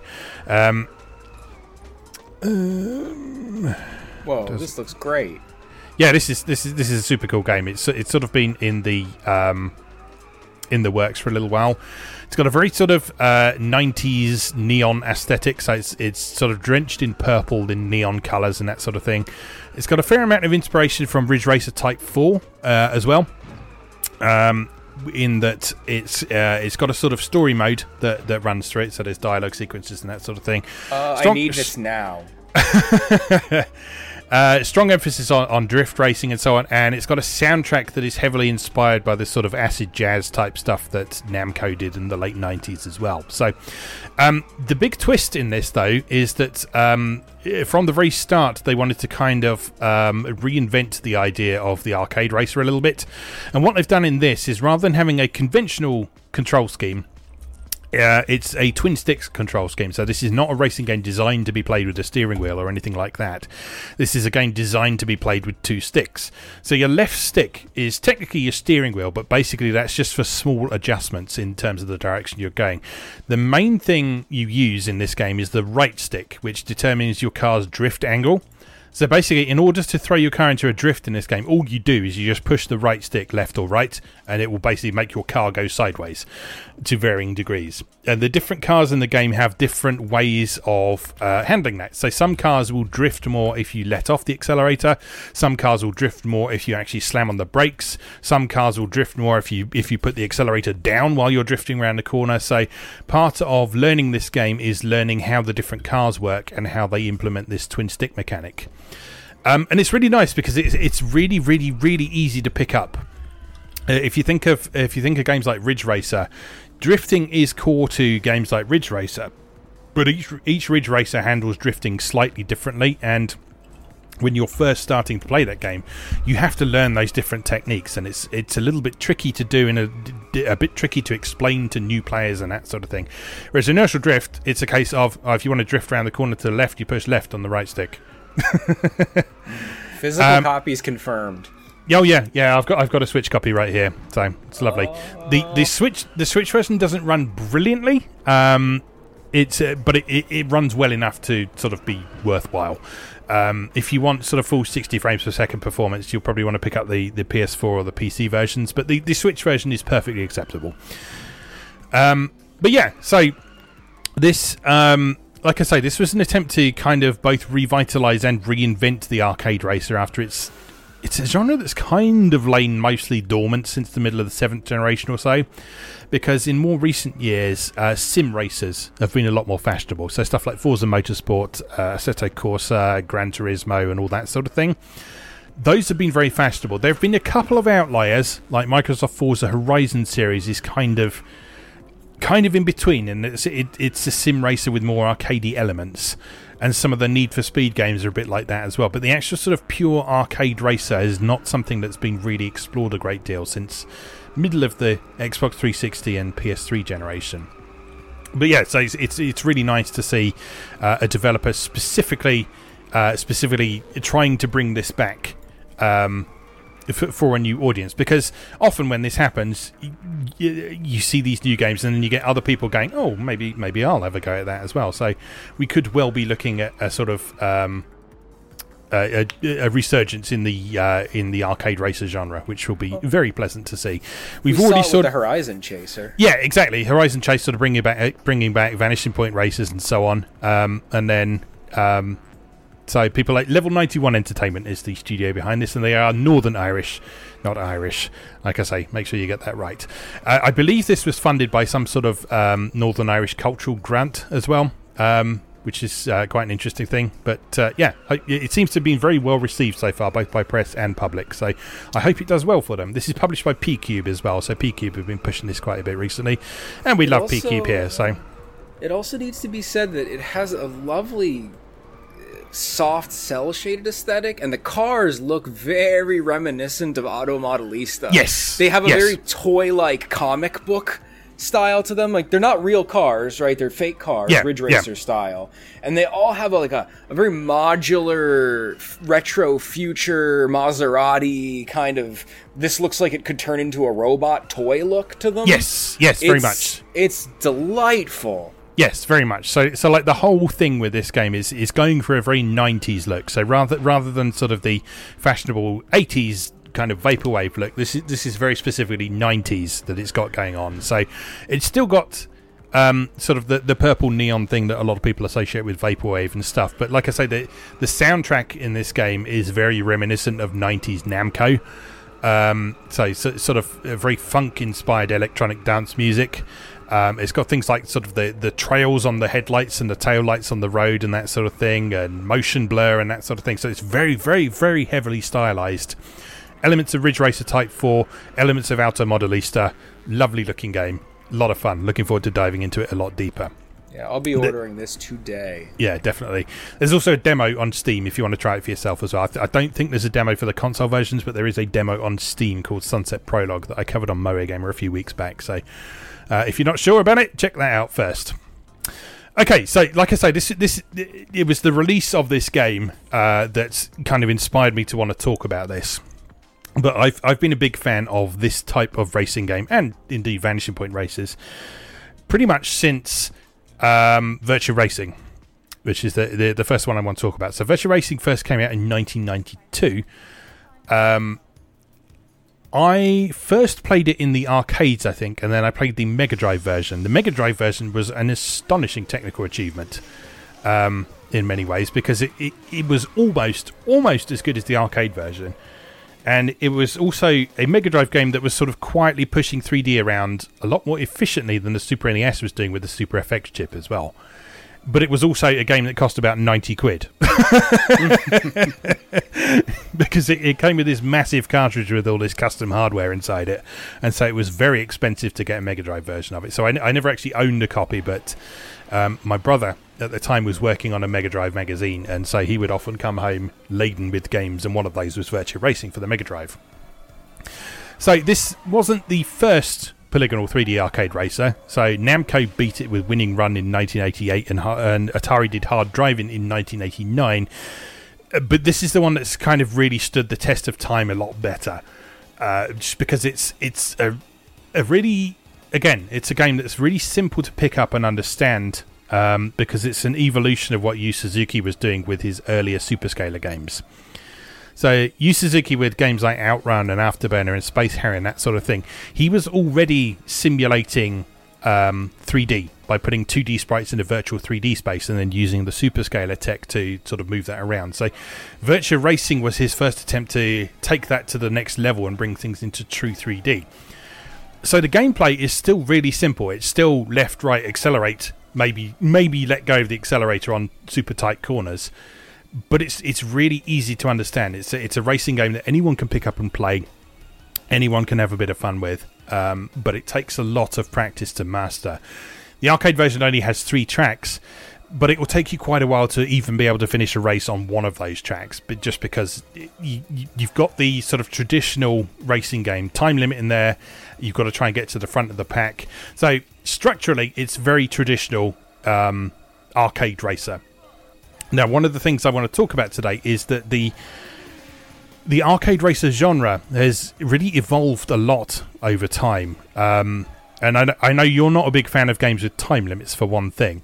Yeah, and but racing games time yeah. makes sense. Like, yeah. That's different. I don't like RPGs with time limits. Yeah, but I, but I mean there, there, there is still there is still sort of a distinct feel between a racing game with timers and checkpoints and a racing game that is just about racing, and that is that is one of the things that has changed quite a bit over the years.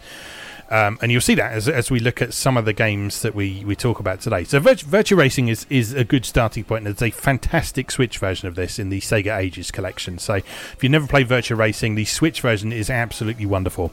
There's also a good version on PS2 as part of the um, Sega Classics collection that was the compilation of the Sega Ages games for PS2 as well. So, several ways you can play that now. So, I think my I sort of really d- developed my love affair for these days with um, the, the, obvious one, which is Ridge Racer. Of course. Uh, and Ridge Racer was the first game that I played on the PS1, and it was sort of the the thing that convinced me that sort of games had taken a significant step forward. Uh, because at, at, that point I'd been used to sort of mostly playing on the Super NES and maybe a bit of stuff on the PC as well. But R- Ridge Racer on PS1 was spectacular at the time.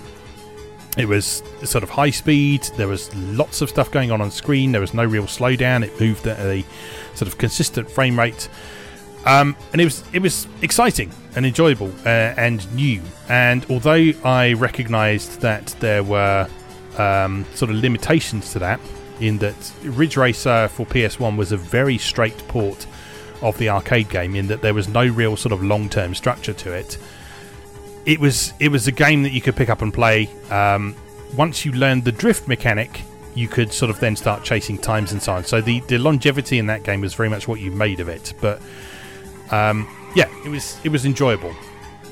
and I think um, Ridge Racer is one of the games that started to highlight um, what I think is my core appeal element for uh, arcade racers. So, out of interest, as someone who's not super into this kind of game, what what do you think is is kind of the, the, the core appeal of this kind of game?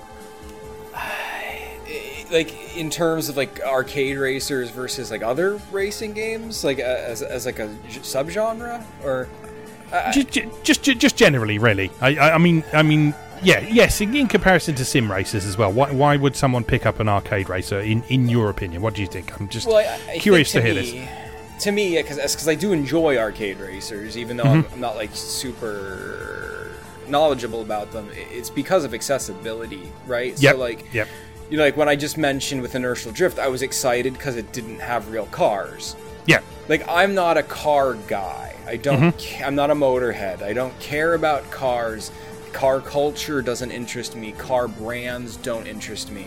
So I love a racing game that doesn't have real cars because it means I can not have to care about the cars.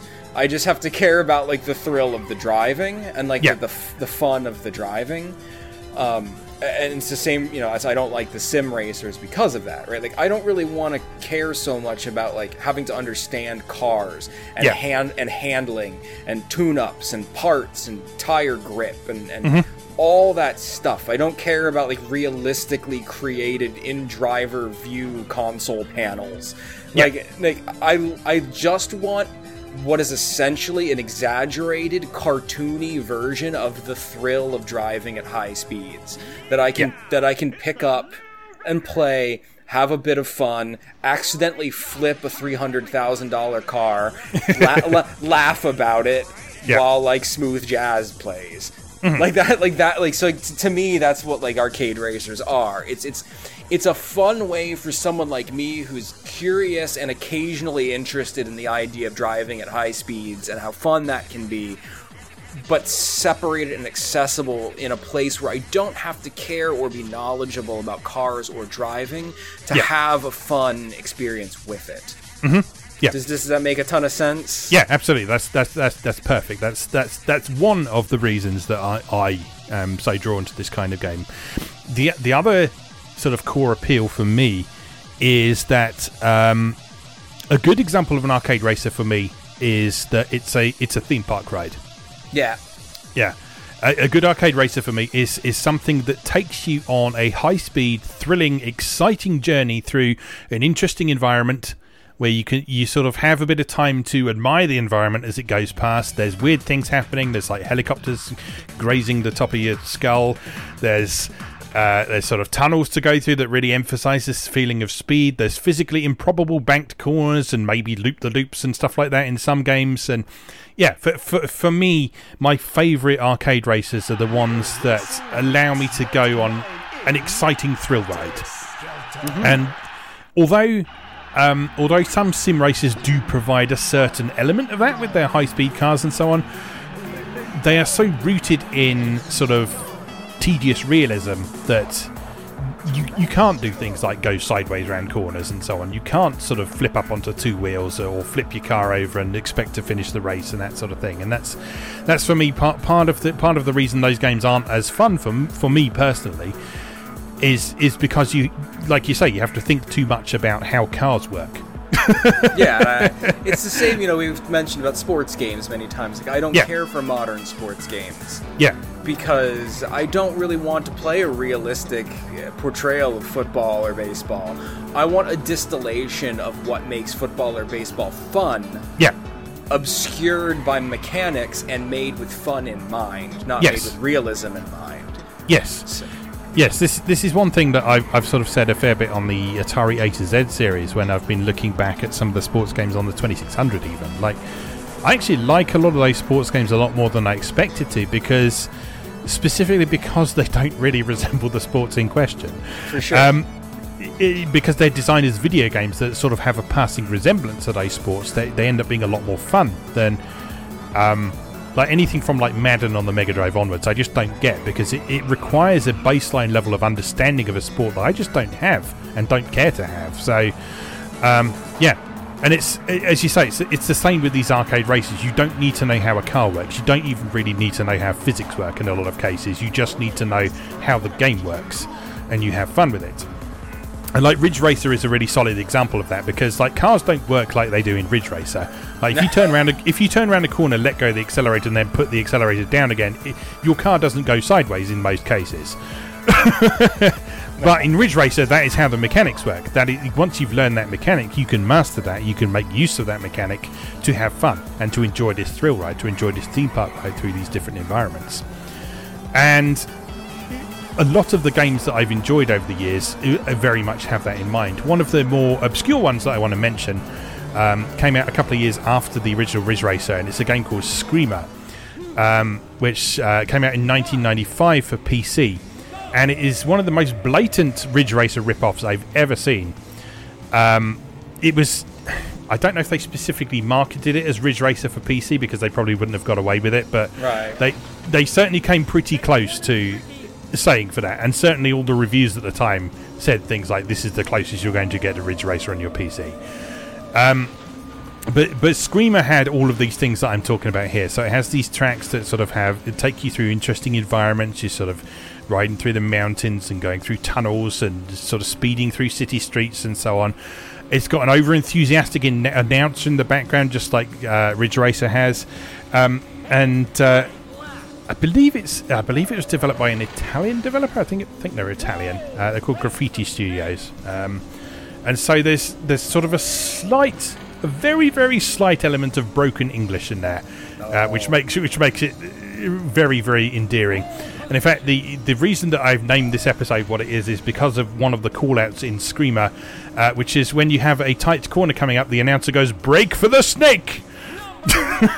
Incredible. which is just amazing. Um, but yeah, Screamer, Screamer is great. Um, Graffiti Studios, as far as I'm aware, they uh, they promptly made three sequels for Screamer and then disappeared off the face of the planet. But um, Screamer was very much a uh, let's let's call it an homage to Ridge Racer, and then its subsequent ones were very much homages to Sega Rally as well. So, Okay. um, and this was actually quite important at the time because um, at the time this came out, 1995, the PC market and the console market was still quite separate, and so there was very much a call for Ridge Racer on PC because because the official Ridge Racer was never going to come to PC because it was a PlayStation franchise. It's not like today where everything that comes out on consoles pretty much comes out on PC as well. And so Screamer, for people who were primarily gaming on MS DOS PCs at the time, this is this is the closest they were going to get to that arcade style experience, and it did a really good job of recreating that arcade style experience. It's not quite as slick as Ridge Racer is in a lot of ways, uh, but it, I was gonna but- say, is it sexy? Because part of the reason I like Ridge Racer is I don't even know how to describe it, why or how, but Ridge Racer is sexy. Ridge Racer Scream- is always sexy. Scream is not sexy. Screamer's got a sort of slightly, um, I don't know what the right word for it is. It's it's rough around the edges, it's, but in a sort of in a sort of endearing way. It's it, you can tell what they're trying to do, and they don't quite accomplish it, but they come pretty close, and it's a valiant effort, and you have to kind of respect it for that. Um, but no, it's it's not sexy. It has incredibly cheesy uh, sort of um, cock rock music in the background that is sort, sort of unlicensed, um, sort of composed specifically for it. But it's it's sort of really charming in a sort of way in that sort of way. Um, but yeah, it's it, it's for me one of the defining games uh, of my love of arcade races was having Screamer because I, I had Ridge Racer on the PlayStation. I wanted more until more Ridge Racer was a thing. I could play Screamer on my PC and have a similar experience from it. Um, now, um, another one that I know uh, you wanted to bring up was one called Speed Devils uh, on Dreamcast. So, Yeah. Uh, tell me a bit about your past experience with this then. I don't even know how much I can really speak to Speed Devils, right? Because Speed Devils was developed by Ubisoft Montreal, and it was one of those games where like I was young and like the Dreamcast was new, and it, I got it on. the- Uh, I picked it up on a lark. Like someone had, it was like EB Games, right? Like before GameStop or whatever, they would sometimes do like publisher deals Yeah. Where it would be like Ubisoft games, like three for ninety nine ninety nine, and like I remember getting it just like as part of one of those weird deals. And like I've never been a huge racer guy ever, but it, it looked clearly arcadey, right? Um, Yeah. Because I loved when I was a kid on the N64 the Cruisin' series, Midway's Cruisin' series, and I remember looking at the screenshots and being like, I- "I'm in the mood for a driving game. This looks like a goofy arcadey driving game." just with the Dreamcast hardware, the power, of, you know, at the time, like the power of one 128 bit. Like I've Yeah. got to have it, and like so that's what it is. Really, it's just an evolution of that specific type of 3D racing game set in what is the delightful like crappy grittiness of like early 2000s cool Yep. like Yep. oh a, a devil with sunglasses on and, li- and like and like everything's like grungy and like brown and gray and like um, it's just got like an irreverent like kind of punky attitude about it that i find kind of cool from a stylistic perspective Mm-hmm. but like literally otherwise it's just a solid arcade racer with unrealistic physics and fun Yeah. high speed stuff and you know the the environments are like you were saying, like like amusement park rides. Like there's one where like a UFO chases you for a bit, and I think the final level you're like avoiding a tornado that's Yes, like, ripping yes. like ripping the track apart as you play.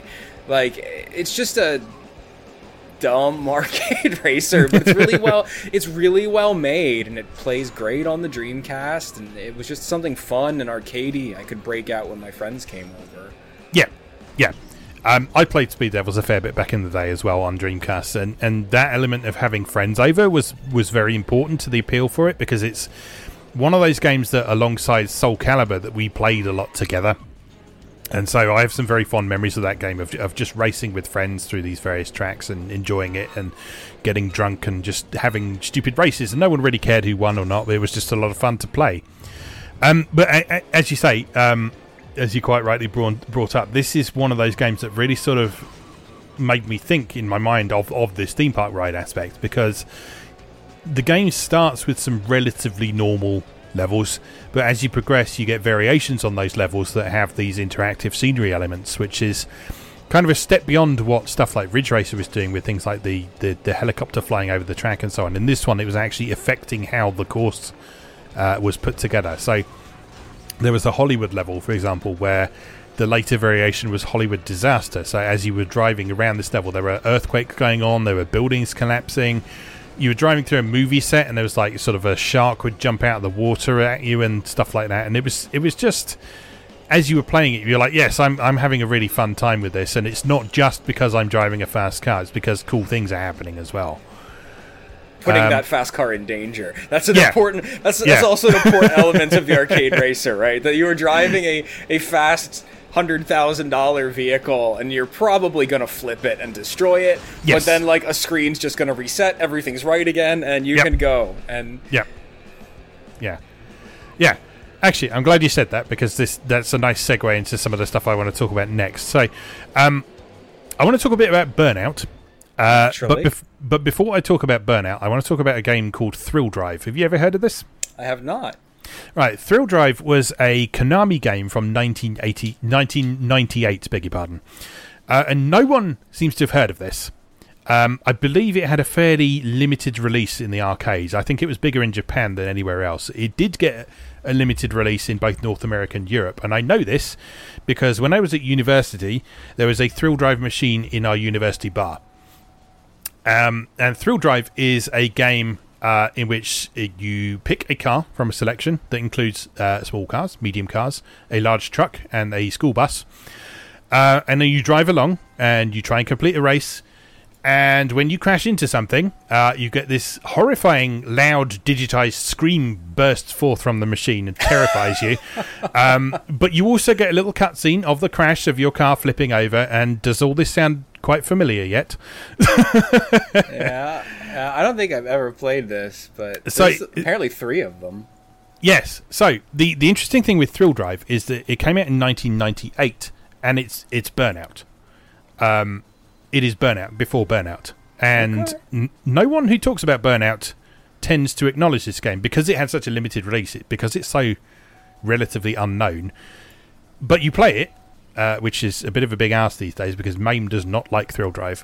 Um, it is Burnout. It is it is absolutely what Burnout was doing, uh, right down to some of the later ones having like a monetary value for your crash appearing on the screen. Um, but yeah, it's it, it's it, it's an interesting game that I remember having a bit of fun with back in the university bar. As I say, it's an absolute nightmare to get emulated properly in MAME these days, so it's not something that you can easily play today. But I did want to acknowledge it before we talk about Burnout because Sure. it, it was basically it's arguably the reason that Burnout exists. Probably. Um, so Burnout, Burnout. Uh, first Burnout came out in 2001, um, and it was primarily intended to be a showcase for the renderware engine and a deliberate contrast from sim racers, because around about 2001, stuff like Gran Turismo and stuff was uh, kind of at the height of its popularity. Yeah, And, I remember I worked in game retail during like the Gran Turismo, Yeah, like, like people looking at me like I had murdered their best friend if I told them I didn't own any Gran Turismo games on my PS2. Like, which Gran Turismo is your favorite? And my response would be Ridge Racer. Yeah. So, so Burnout was um, an example of a much earlier time when the arcade racer or people developing arcade racers felt that this type of game should make a bit of a comeback and push back against these sim racers because not everyone enjoyed the sim racers, as we know. Uh, not everyone was into the idea of realistic driving. Some people still wanted that thrill ride. Some people still wanted the experience of putting expensive cars in danger.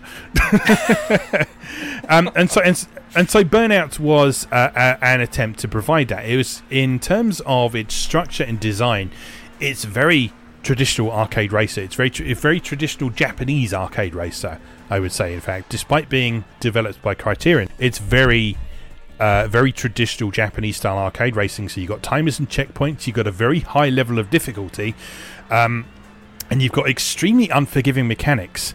So if you look back to sort of the very earliest arcade races, things like pole position and stuff from Namco, in pole position, if you clip something, you will explode into a ball of flame, and you'll probably uh, find it very difficult to finish the race if you crash more than once. And it's exactly the same in Burnout. In Burnout, Burnout became known for its sort of over the top elaborate crash scenes, but at the same time, if you crash too much in Burnout, you would not finish the race. You would not have enough time to finish the race. And it emphasized that fact by doing things like it changed the soundtrack. If you crashed more than like three or four times on a track, it would change the music for the track to something that was a lot more sort of dramatic and intense and so on. That was actually something that Thrill Drive did before as well. Um, this is a uh, further evidence that Burnout was probably inspired by Thrill Drive. But yeah, the original Burnout is weirdly weirdly hardcore compared to its later installments. Um, and so it's probably not a game that I would recommend people make their first stop when trying to check out arcade races because it's very unforgiving, it's very difficult. It's quite rewarding when you learn those tracks and you figure out how to do things, but what what the Burnout series did is that it, it, it evolved over time. It became more forgiving, became more accessible. And so, if you look at Burnout 2, for example, Burnout 2 is structurally very similar to Burnout 1. It's still got the countdown timers, it's still got the checkpoints, it's still got the over the top crashes, but it's just a little bit more forgiving. So, like in Burnout 1, if you clip another car on the road, you will go into one of those elaborate crash sequences. In Burnout 2, you can get away with sort of trading a bit of paint with people around you. And just that little difference there just makes it a whole lot more accessible and a whole lot more enjoyable. Um, and so I, I think Burnout 2 is probably probably my favourite Burnout for that reason because it's got that good balance between that traditional Japanese style arcade racing and uh, the more over the top side, which became a distinctly Western thing. Um, and so that's a really nice balance between them. Burnout 3 is where the series started um, started its emphasis on uh, sort of more full contact racing. And so Burnout 3 uh, Burnout 3 was subtitled Takedown. And so Burnout 3 is where uh, you were a lot more encouraged to actually slam into other cars and knock them into things and push them off the road and that sort of thing. So and this became um, quite defining aspect of Western arcade racers from that point onwards. Because Burnout 3 was so successful and so well received, a lot of other Western arcade racers became more about aggressive racing and over dramatic crashes and that that sort of thing. So Burnout 3 then led on to stuff like Split Second, which we'll talk a little bit about later on. Um, and also um, sort of the last mainline Ridge Racer game, uh, which is Ridge Racer Unbounded. Um, Ridge Racer Unbounded was developed by Bugbear, who had previously done the Flatout series, which again was a series of sort of very full contact racing with sort of smashing into each other and that kind of thing. And Ridge Racer Unbounded was very much that side of thing, which a lot of long-standing Ridge Racer fans disliked because it it felt kind of it felt kind of like the antithesis of old Ridge Racers, but it definitely has its own appeal. Um, and it, it, it, definitely fulfills that sort of thrill ride uh, side of things that, that I'm talking about there. But yeah, Burnout 3 was a, a, a real turning point for arcade racers. It's still fun, um, and the subsequent Burnout, so Burnout, whatever the one on Xbox 360 is called, and then Burnout Paradise, um, both build on that formula in various ways. Uh, Burnout Paradise uh, takes it to open world, which we'll talk a little bit more about in a moment. Um, but yeah, the, the Burnout series in general is is an interesting showcase series on showing how much this genre has kind of evolved and split off in various different directions over the years. Um, so you you say you've played a bit of Burnout Paradise as well? Uh, yeah, I right? do. Mm-hmm. Yeah. yeah. I have I have like the enhanced complete edition of Burnout Paradise on the PS4.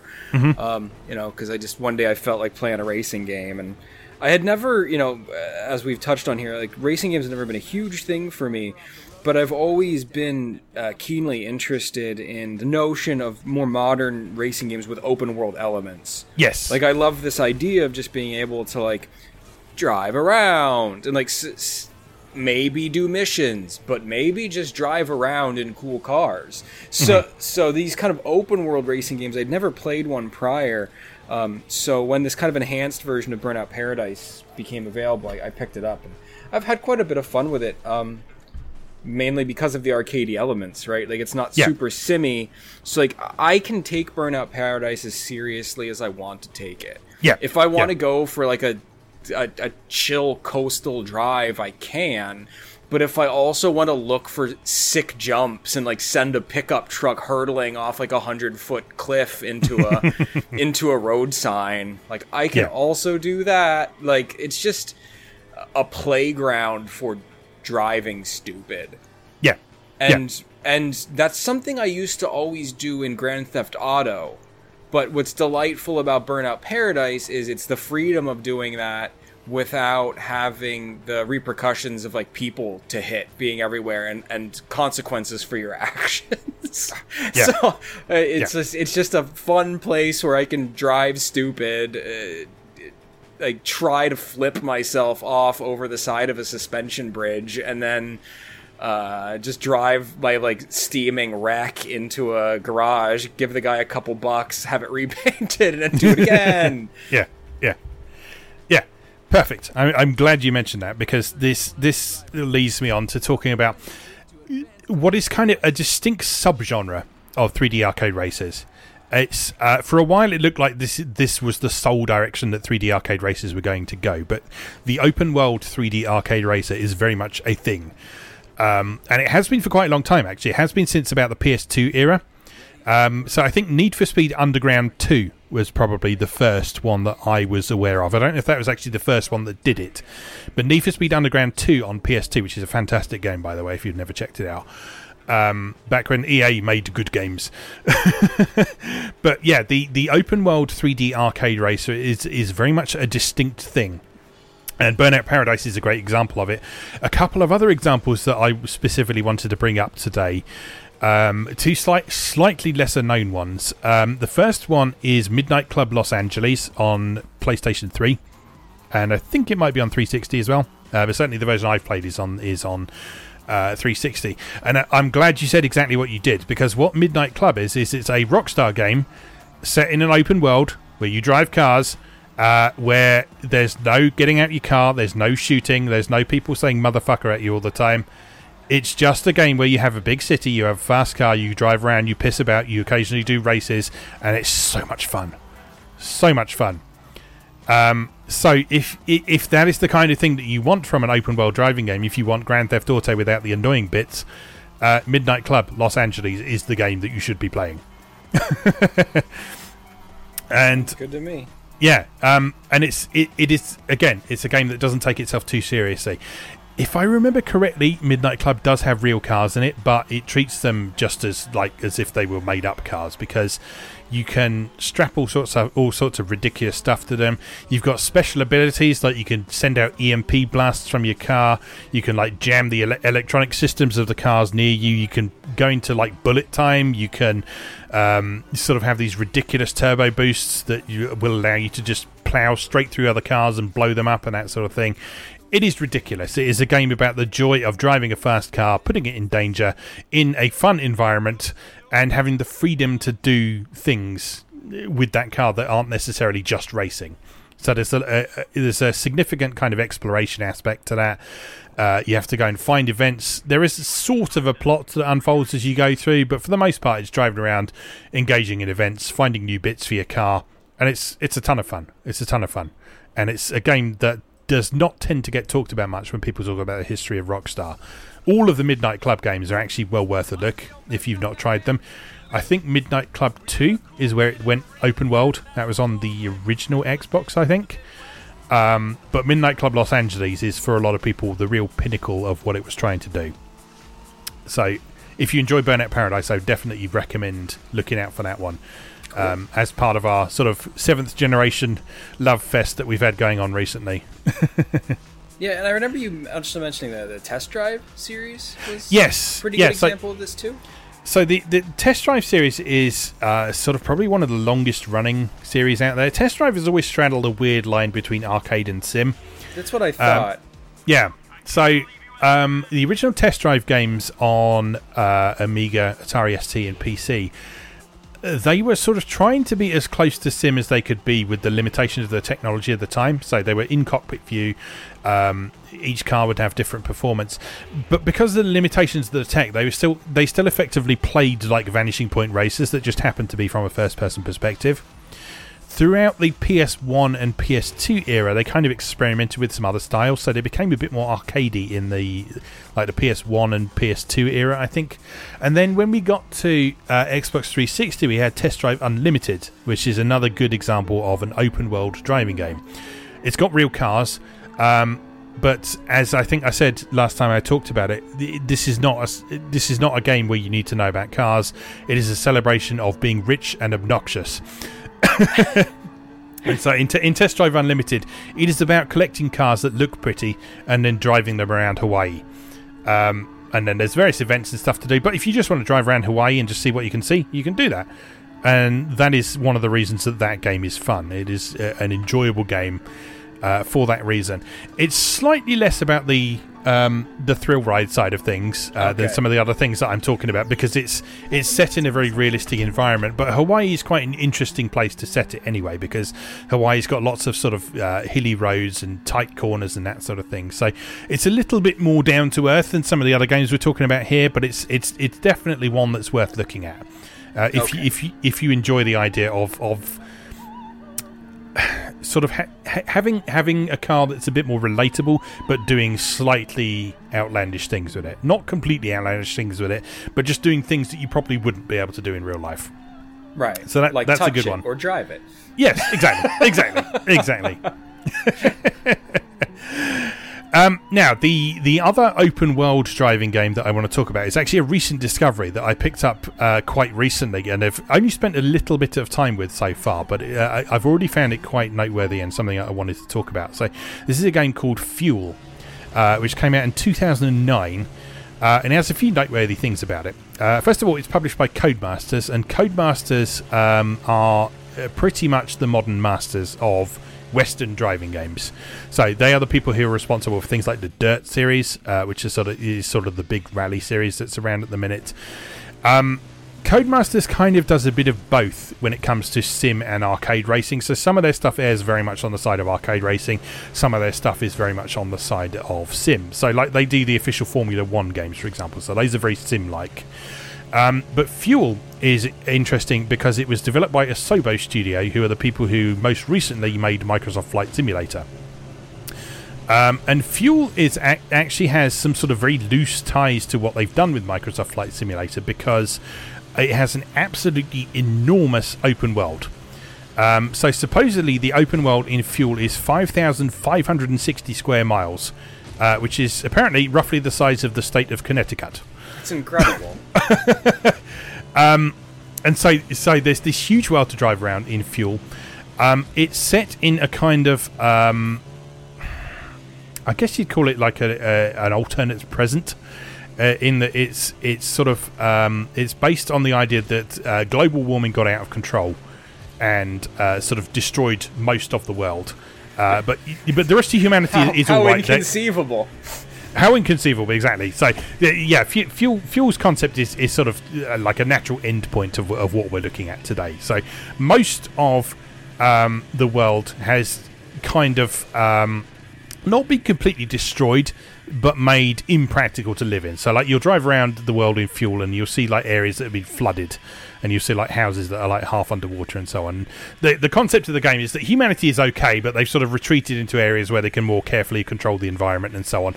But um, they they we've been left with like this huge stockpile of fossil fuels that no one knows what to do with. So they decide to load it all into all-terrain vehicles and go and race around the ruined parts of the planet because that surely won't cause any further problems. Yeah, because that's not what got us there in the first place. yeah, exactly.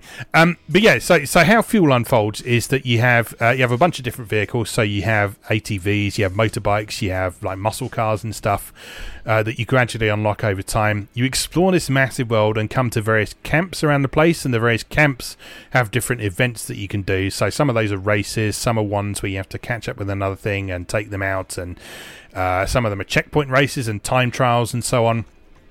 Uh, but yeah, the freedom in this game is extraordinary. It's it's such an ambitious game for the PS3, Xbox 360 era. It's a, a world with like incredible scale. Uh, there's so much to see. It's a really interesting environment as well. It's very mountainous, so there's lots of scope for flinging yourself off cliffs and into lakes and uh, driving places that you're really not supposed to be, and so on. Um, it didn't get um, it didn't get brilliant reviews when it came out because uh, a lot of people sort of felt that um, the rewards you get in the game maybe weren't necessarily worth the effort you have to put in for them. okay. But but it's it's very much a game that is all about the experience. It's a game that is about having these accessible driving mechanics and be able to drive around this world and discover stuff. So it's less about the actual racing side of things and it's more about using these these simple driving mechanics to enjoy being in this absolutely massive world. Um, and so, like I say, this is not a game I've spent a lot of time with, but it is one that I, I definitely want to go back to a bit more ha- after having um, explored it a little while in preparation for this episode. So that's Fuel from Codemasters. Um, and this brings me on to another sort of distinct subgenre of arcade racers that I want to talk about a little bit as, as sort of um, uh, basically the last but one thing we, we, we talk about here. Uh, and that is off road races. Now, off road races is not a genre that I particularly really explored a great deal in the past. It's not something that I really felt that really resonated with me, but there's just been a couple that I've played that have, have kind of made me rethink that attitude a little bit. Um, and so, um, yeah, I, I revisited a couple of these recently. Um, one of these is uh, the game nail'd, which is by uh, a company called Techland, who are most well known for their Dead Island series. So, nail'd um, is the most genuinely terrifying racing game I've ever played. Okay. They're all pretty scary to me, so I'm Um, Yeah. interested. Uh, uh, yeah, na- nail'd is is a step beyond. So I've talked about the thrill ride aspect of this. nail'd is uh, it's an it's an off road game, but it is an off road game with deliberately ridiculously unrealistic physics. And so what that means is like you'll fling yourself off a jump and you will go like hundred feet in the air. You will sort of see the see the rest of the track passing by beneath you at high speeds, and you'll think, "How the hell am I going to land from this?" It's it's sort of it's sort of that that feeling where like you know if you think back to like your childhood if you ever fell off your bike and everything sort of seemed to be in slow motion you think this is really going to hurt when it lands Yes. most of nail'd is like that um, and it's it's so much fun because it, it is so fast it is so incredibly fast. We're talking like sort of F Zero fast here, but in realistic environments. Um, and you're sort of driving over these mountains and through the trees and flinging yourself off cliffs and so on. It's not open world or anything like that, but the tracks are designed in such a way that there are sort of several different routes through them. So as you as you explore them over the course of the several laps that you do them, you can find slightly better routes and alternative courses around or over or under things. Um, and I think, it, yeah, it, it is one of the best examples of the sort of thrill ride aspect of um, arcade races that I think I can find. It's also, um, if you've ever wanted a game, uh, I'm not normally one to make Star Wars comparisons here, but if you ever wanted a game that kind of recreates the speeder bike scene from uh, Return of the Jedi, this is this is the game you should play because there are there is one of the environments in which the tracks are set is sort of a very heavily wooded um, I think it's like a sort of Canadian mountainside or something. So there's like loads of sort of big fir trees and stuff like that, and you're sort of weaving in and out of the of the tree trunks while you're racing down things. But the game is set up in such a way that um, yes, you can crash, yes, you can plow into things at high speed, but it's it's very forgiving. It's very forgiving, which I think is really important if you're going to have a game that is going that fast. You need to make sure that it is forgiving enough to not just be completely unplayable. And nail'd when you first look at it you might think how am i ever going to control this but as you as you play it a bit more you sort of really get into the zone with it you really sort of start to get a feel for how these tracks are designed and how that in a lot of cases things like the big jumps are, are deliberately designed to give you a moment or two of almost downtime because while Sure. you're up in, while you're up in the air there's not a lot you can do with regards to like steering and stuff like that so you just have to sort of take aim for the thing that you see coming up cl- uh, coming up in the distance and you can sort of take aim for that and point your nose towards that but otherwise you just have to sort of fling yourself off it and kind of deal with the consequences and Yeah, the I'm tracks watching some footage of it now. Yeah. It's, uh, the emphasis on verticality is Yeah. really cool. You don't see that in a lot of racers. Just there's so much up and down, so Yeah. much jumping, so much falling. Can I just say too, like part of the problem I have with racing games, and like what you know, we talked about, like why I prefer stuff like inertial drift or Ridge Racer because it doesn't have real cars. Like, I have a weird disconnect when I play video games where I just don't want them to be remotely realistic. yeah yeah So like I'm watching the footage of nail'd, and I'm sin- like the sincere like first thought in my head was, this looks really cool. I would play the shit out of this if it were hovercrafts or something. but ju- Yeah. just because it's bikes and quads in Yeah. like dirty deserts, I'm like, eh. yeah Like aesthetically, it's displeasing to me. So like, no, I, I know exactly what you mean, and this this I think is is one of the reasons that I've sort of historically written off a lot of off road races. Um, and so Na- nail'd was actually specifically recommended to me by a friend of mine when I was asking for some new arcade races to check out, and he was like, "Oh, you check, have you checked out nail'd? I think you'd really enjoy it." And I was like. "Mm, I never really played many uh, uh, many off-road races, and I'm not sure I'm going to enjoy it. And he was like, "No, seriously, try it." and and this looks like- incredible. It looks Yeah. like so much fun. And then like uh, yeah, so so like half an hour later, I was I was back at messaging him. It was like, oh my god, this is amazing. Yeah, it's it looks really cool. I just wish, I just Yeah. wish it was hovercraft. Yeah, no, I, I, I know exactly what you mean. But uh, yeah, nail'd nail'd is definitely one worth checking out. I don't think it's a particularly representative example of what off road racing games are like, uh, but it is certainly an incredibly fun one.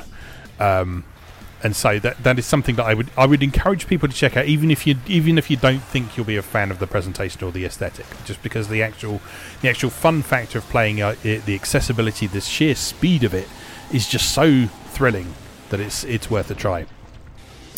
Um, now, uh, sort of getting s- uh, slightly more, but not not super mundane with uh, with off road races. Another one that I specifically wanted to check out that's a reasonably recent discovery for me is a game called Pure. Um, and the main reason I wanted to check this out is it's the game that uh, BlackRock Studios developed before they made Split Second. Oh, you love split second. Yes, I love, love, love, love Split Second. So, um, Pure is um, maybe a slightly more traditional take on off-road racing, but it's still got really exaggerated elements to it. In, in particular, there's quite a strong emphasis on doing tricks um, in the, when you're in the air. So there's mecha- Disney. Why did Disney Yeah. publish an off-road racing game? Yeah, I don't, I, I don't understand how all that happened, but like, yeah, Disney published Split Second as well. It's bizarre. Um, but yeah, so so in pure, there's there's a mechanic where um, as you're racing around, uh, you can sort of preload your jumps. So what you do is you sort of pull back on the stick to kind of crouch down, and then as you go over the top of the jump, you kind of push the stick forward uh, to kind of make yourself jump a bit higher. And there's a really nice kind of physical aspect to that. Uh, and then when you're in the air, you you press various buttons and push directions to do tricks. Um, and the more tricks you do, the more this bar builds up, and the more elaborate tricks you can do, and that allows you to get bigger speed boosts and so on. So there's kind of a almost like a, a sort of extreme sports game aspect to this, uh, which is quite fun. It it what I've played of it so far doesn't seem to be like score based or anything like that. It's all about building up boost. Um, but there are some very, very, very silly jumps in this game. Uh, again, you've got that thrill ride aspect going on with these huge jumps and sort of pulling off ridiculous uh, special moves. Each of the characters in the game has their own unique special move. Like the the one character I've been playing has a move called Lazy Girl, where she just basically turns around on her bike and just lies down on it and goes uh, while she's flying through the sky. So there's there's that really silly aspect in there as well. Um, I haven't played a ton of it so far, but what I have played so far seems like a lot of fun.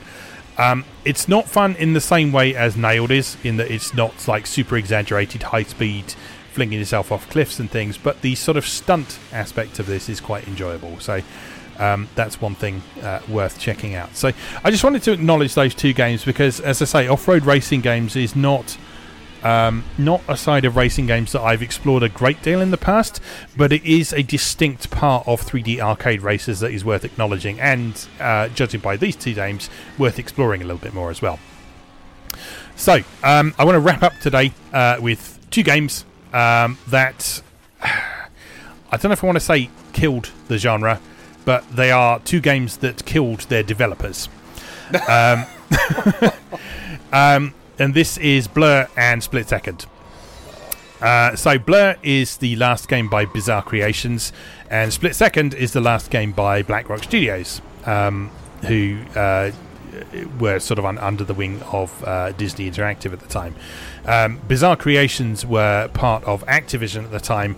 Uh, and in both cases, these games it didn't do well enough for the studios to continue existing, basically, uh, which is a real shame. So, Blur killed off Bizarre Creations and Split Second killed off BlackRock Studios, uh, which is a massive shame because these are both excellent games for entirely different reasons. So, um, Blur, I've talked about a few times on here before, but for the sake of anyone who's not come across it before, Blur um, takes kind of elements of what they did with the Project Gotham series, which is sort of uh, driving realistic cars around real environments, but doing ridiculous things to them. Uh, and it wraps it all in this beautiful uh, neon soaked aesthetic. It provides you with power ups and it provides an experience that is uh, a lot of people compare to Mario Kart, but it's it's kind of distinct from that. It feels a bit more like stuff like Wipeout, in that there's lots of big explosions and very stylized visuals and that sort of thing. So, so Blur is a game in which you can drive a BMW, but where you can also fire gigantic homing rockets at people. Um, and send them flipping off uh, around the side of the track, and it's it's just an incredibly fun game um, that isn't necessarily about driving well, uh, it's about flinging lots of brightly coloured things at your opponents, watching things explode, and uh, and having fun there. So, I don't. I, given what you've said there about sort of um, finding games a bit more appealing when they are less realistic, I'm interested what you make of Blur in that it's kind of got realistic elements and it's also got obviously fantastic elements in there as well. So I'm, I'm kind of curious of what you what you make of what you know of Blur. I've always wanted to play Blur. I've never mm-hmm. played it. Um. Specifically, I know that I know it has real cars, but uh, just because of like the neon infused aesthetic. So like, yeah, you know, we talk often, uh, and I've even mentioned in this episode just like five minutes ago that um, you know, because of my like roots in like the arts, like games need to be aesthetically pleasing to me. Yes. Like I have no interest in a game that looks like reality. Mm-hmm. I can walk outside and be in reality. Yeah. If for a game to be realistic, it has to transport me to a setting that is inaccessible to me. So like yeah. uh, I, I, like Assassin's Creed, even though those are attempting to be a level of realism in their presentation, because I can't be a pirate on the on the Caribbean. Yeah, yeah, yeah. Because because I can't uh, climb roofs in Elizabethan England. Like so like but m- games in a modern setting with a realistic aesthetic have zero value to me. I can go to the city. I can walk outside. I live in reality. I don't care. So Blur is cool because of this the idea of taking this slightly realistic presentation but then slapping it with this like neon saturation and stylized presentation. Yeah. So so it's always appealed to me in a big way. It, It's one I was hoping you'd pay some lip service to today because I'd really like to hear more about it from your perspective. Yeah, definitely. Blur is Blur is just uh, its whole package is just incredibly stylish. Like it, it has lovely menus. You will love the menus in Blur. I am a um, menu nerd, as you know. Yeah, exactly. So, so like Blur does things like all the, all the menus are soaked in neon, but it's got a dynamic soundtrack as you go through the menus as well. So, like when you're on the title screen, it's playing just like the synth lead line, and then when you press the start button, it brings in the bass line. Then when you go into like the career mode, it brings in the drum beat and stuff like that, and it's just so incredibly stylish. Uh, and like the whole game is like that. The whole game, the whole game is presented. It's got it's got an element of that early 2010s grit to it. So like you've got things like the camera getting dirty and stuff like that, and the interface jiggling around as if it's mounted on your helmet or something like that. But it all really works in the context of that game without feeling overly like edgy or obnoxious about it. It, it is Sure. take it is taking joy in this neon soaked aesthetic. It is taking joy in taking these realistic environments and then plastering obviously unrealistic things over the top of it. So, like when you're doing a lap in Blur, you've got these giant pickup icons around the track. You have like these gates you can race through to get bonus points and stuff. You're you're scoring points. You're getting uh, awards left and right as you're doing things, and it's it's it's a game that it's a game that doesn't forget it's a game. It's not trying to be a realistic experience. It's not trying to be a driving simulator. It remembers constantly and it reminds you constantly that you are playing a video game and you should be enjoying yourself. And that's what I want. Yeah, Especially from a racing game. I Yeah. drive every day. yeah, yeah, I need driving to be exciting if I'm to be enticed by driving. yeah. Um, so yeah, Blur is absolutely one that's worth checking out. It's it's kind of a crying shame that the uh, that the multiplayer isn't really an active thing anymore because Blur multiplayer is one of the only times that I've had like a genuinely good experience playing online. Um, because around the time that Blur came out, there was a really active community of people sort of didn't expect you to talk online or anything like that. There was just always people playing all these different modes, and there were a lot of different ways to play Blur online. You could do straight races. There was a Mario Kart style battle mode. Um, you you would sort of earn experience and level up and get kind of new equipment and stuff for your car in there. So there was a really interesting meta game to the side of things. Very heavily inspired by Call of Duty, it has to be said, but it really worked in the context of this game, just because you were sort of feeling like you were constantly being rewarded for engaging with the game, with trying different things. And over time, you could kind of customize your experience to emphasize the bits that you really enjoyed, and um, and and focus on the types of events that you had the most fun with. And so yeah, it's it's a bit of a shame that there's no one playing it online anymore. But the the single player mode is definitely very solid as well. There's a lot to do in there. Uh, lots of things to unlock and uh, and and progress through the game. And like I say, just the, the whole presentation of that game is just so beautiful that it's an experience well worth having. Um, now, alongside that um, is uh, Split Second, which uh, kind of a lot of the things I said about Blur, you can say about Split Second in a slightly different way as well. So, Split Second again is a heavily stylized arcade racer. Split Second does not have real cars in it. Um, it has sort of things that look a bit like real cars, but they are again sort of stylized to just be like the fast one, the heavy one, that sort of thing. And Split Second's unique gimmick uh, is that it's set in a um, a reality TV show. Um, so the whole thing is kind of presented like something that you would watch on MTV. So you've got like the the the broadcast station's logo is constantly in the top right corner of the screen. The whole thing is very heavily sort of color corrected. So you've got like a vignette um, effect around the corners of the screen. The colors are heavily saturated. They're very high contrast. It's got a very distinctive look about it um, that is not deliberately not trying to be realistic. It's trying to look like a TV show, and it really pulls that off with sort of special effects and motion graphics and that sort of thing. Um, and Split Second's other gimmick, besides being set in a TV show, is uh, dynamic environments. So the the thing in Split Second is a lot of people compare it to Burnout because you build up um, you build up a meter, uh, much like you do bu- build up your boost bar in Burnout. So you, you like drift around corners and you draft behind opponents and you slam people into walls and stuff, and that allows you to build up this bar. But the bar in Split Second is not for boost power. The bar in Split Second is for unleashing what it calls power plays, which are specific points on the track uh, where you can make something explode. Oh. Um, and so what happens is, as you're driving around, uh, as your opponents in front of you are approaching one of these power plays, an icon will appear over their head. And if you press the button at that point, you will expend one of the segments of your meter, something will explode, and hopefully take out your opponent just ahead of you. So, uh, because it's happening just ahead of you, you also then have to take care not to get caught in your own trap. but um, yeah, split second is all about making causing as much destruction to the course as possible as you're going around the track, and in a lot of cases, these uh, these things that you blow up, they have a significant impact on the actual structure of the whole track. So, for example, in one track, there is um, you'll be racing towards this big uh, this big sort of industrial tower, and one of the higher level um, power plays that you can unleash is it causes this tower to collapse onto the road in front of you. So it, Okay. destro- it destroys the part of the highway that you were previously racing on, and you end up like racing up the inside of this chimney and then jumping out the other end.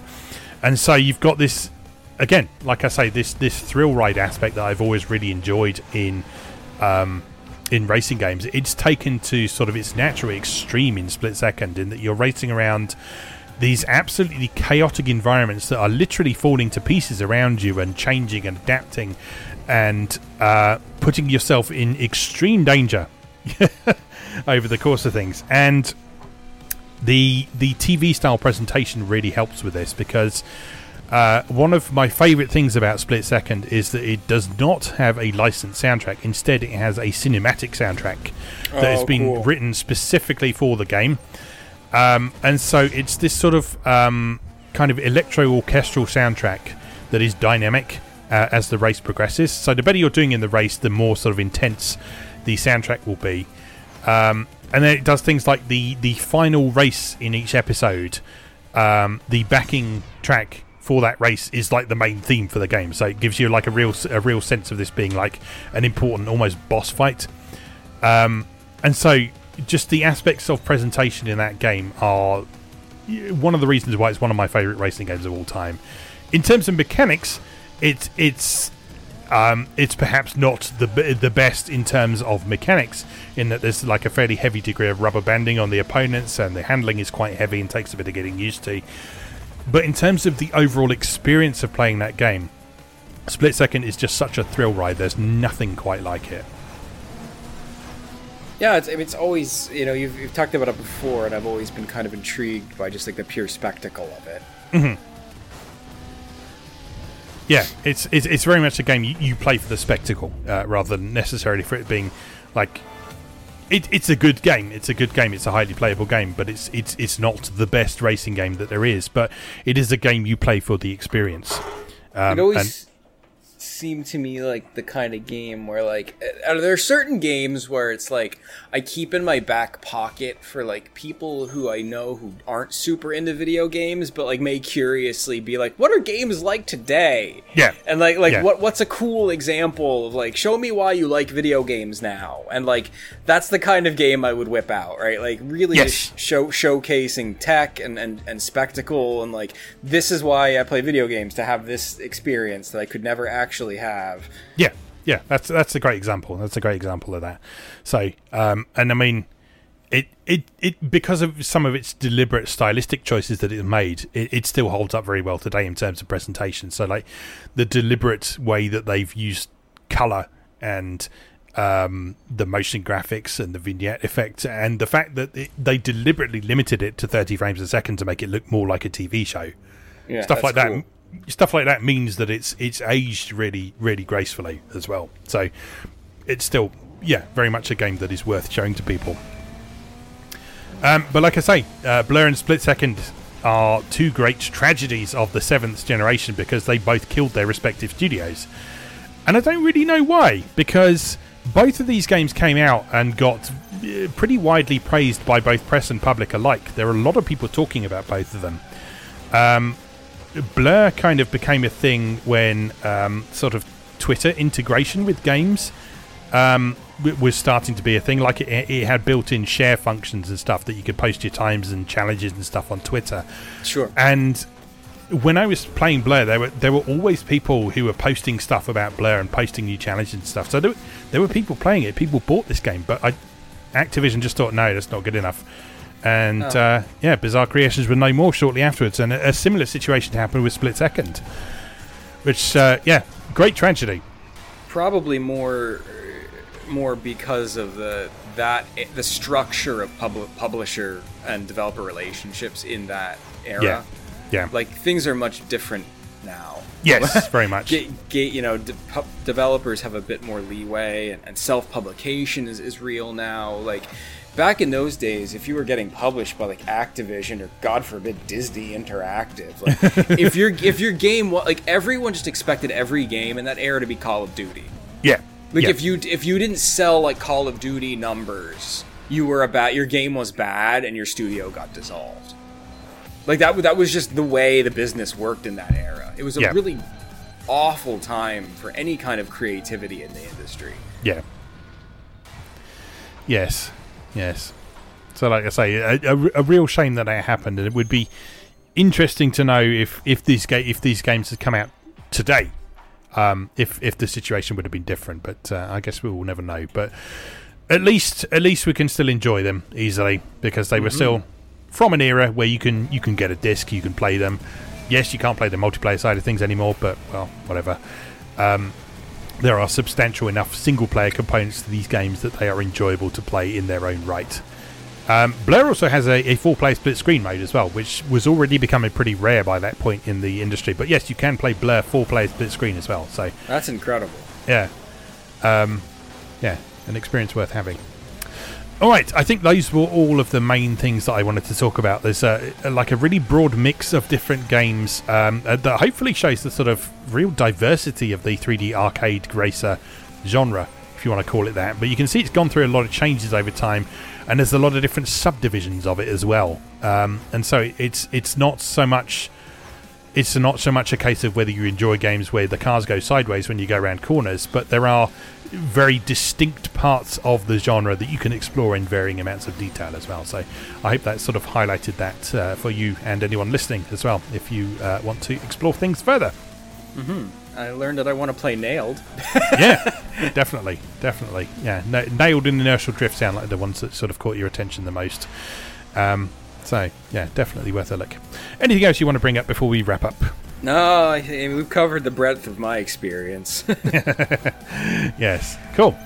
All right, let's wrap that up here for today then. So, as always, do you want to tell people where to find you online? And I know there's a lot of new information this time. So, Yeah, yeah. So I, I, as we mentioned at the beginning of the episode, uh, I'm kind of in the efforts right now to kind of reboot my online presence.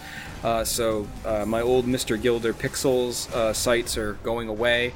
Uh, I am now C Caskie Art, C C A S K I E A R T, on uh, Twitter, Tumblr, and Instagram. I have returned to Twitter just for uh, image sharing, um, as well as uh, I'm in the midst of rebuilding a new website that's going to have a direct storefront, so you won't have to go to Etsy or bop around the internet anymore to figure out where you can buy my things. It'll be a direct purchase right from my site, um, which is going to be great. So yeah, keep an eye out. a lot of new stuff on the horizon. Uh, part of the reason I've ditched the uh, pixel reference in my online screen name is because although I will continue to do pixel art related stuff, uh, it, I'm no longer uh, limiting myself to that stuff. I'm, I'm experimenting with some new mediums and some other uh, types of pieces to sell. So I look forward to that. cool. And as always, you can find my writing on moegamer.net. We're still working our way through the Atelier mega feature at the minute. We're up to Atelier Totori now. Uh, so we're making decent progress, but still a long way to go.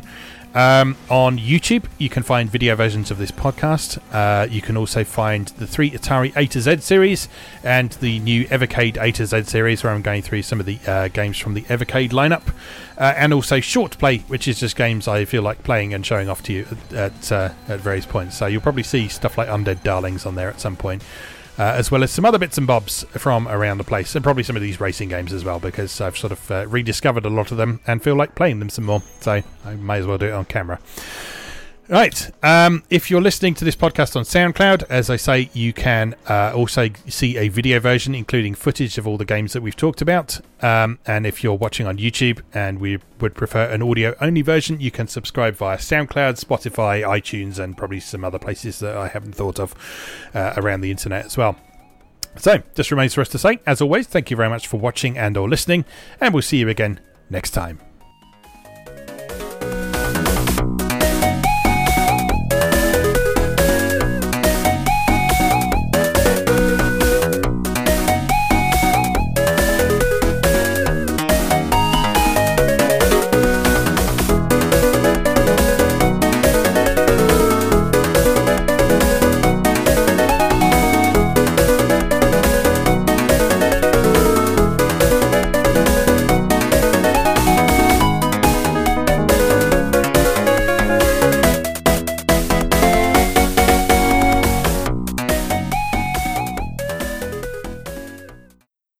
Thanks for listening.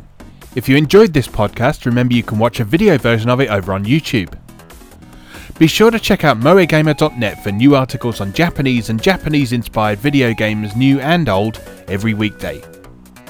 Every month, MoeGamer features an in depth exploration of an individual game or series as its cover game, so be sure to check the archives to see if your favourite has had a deep dive yet.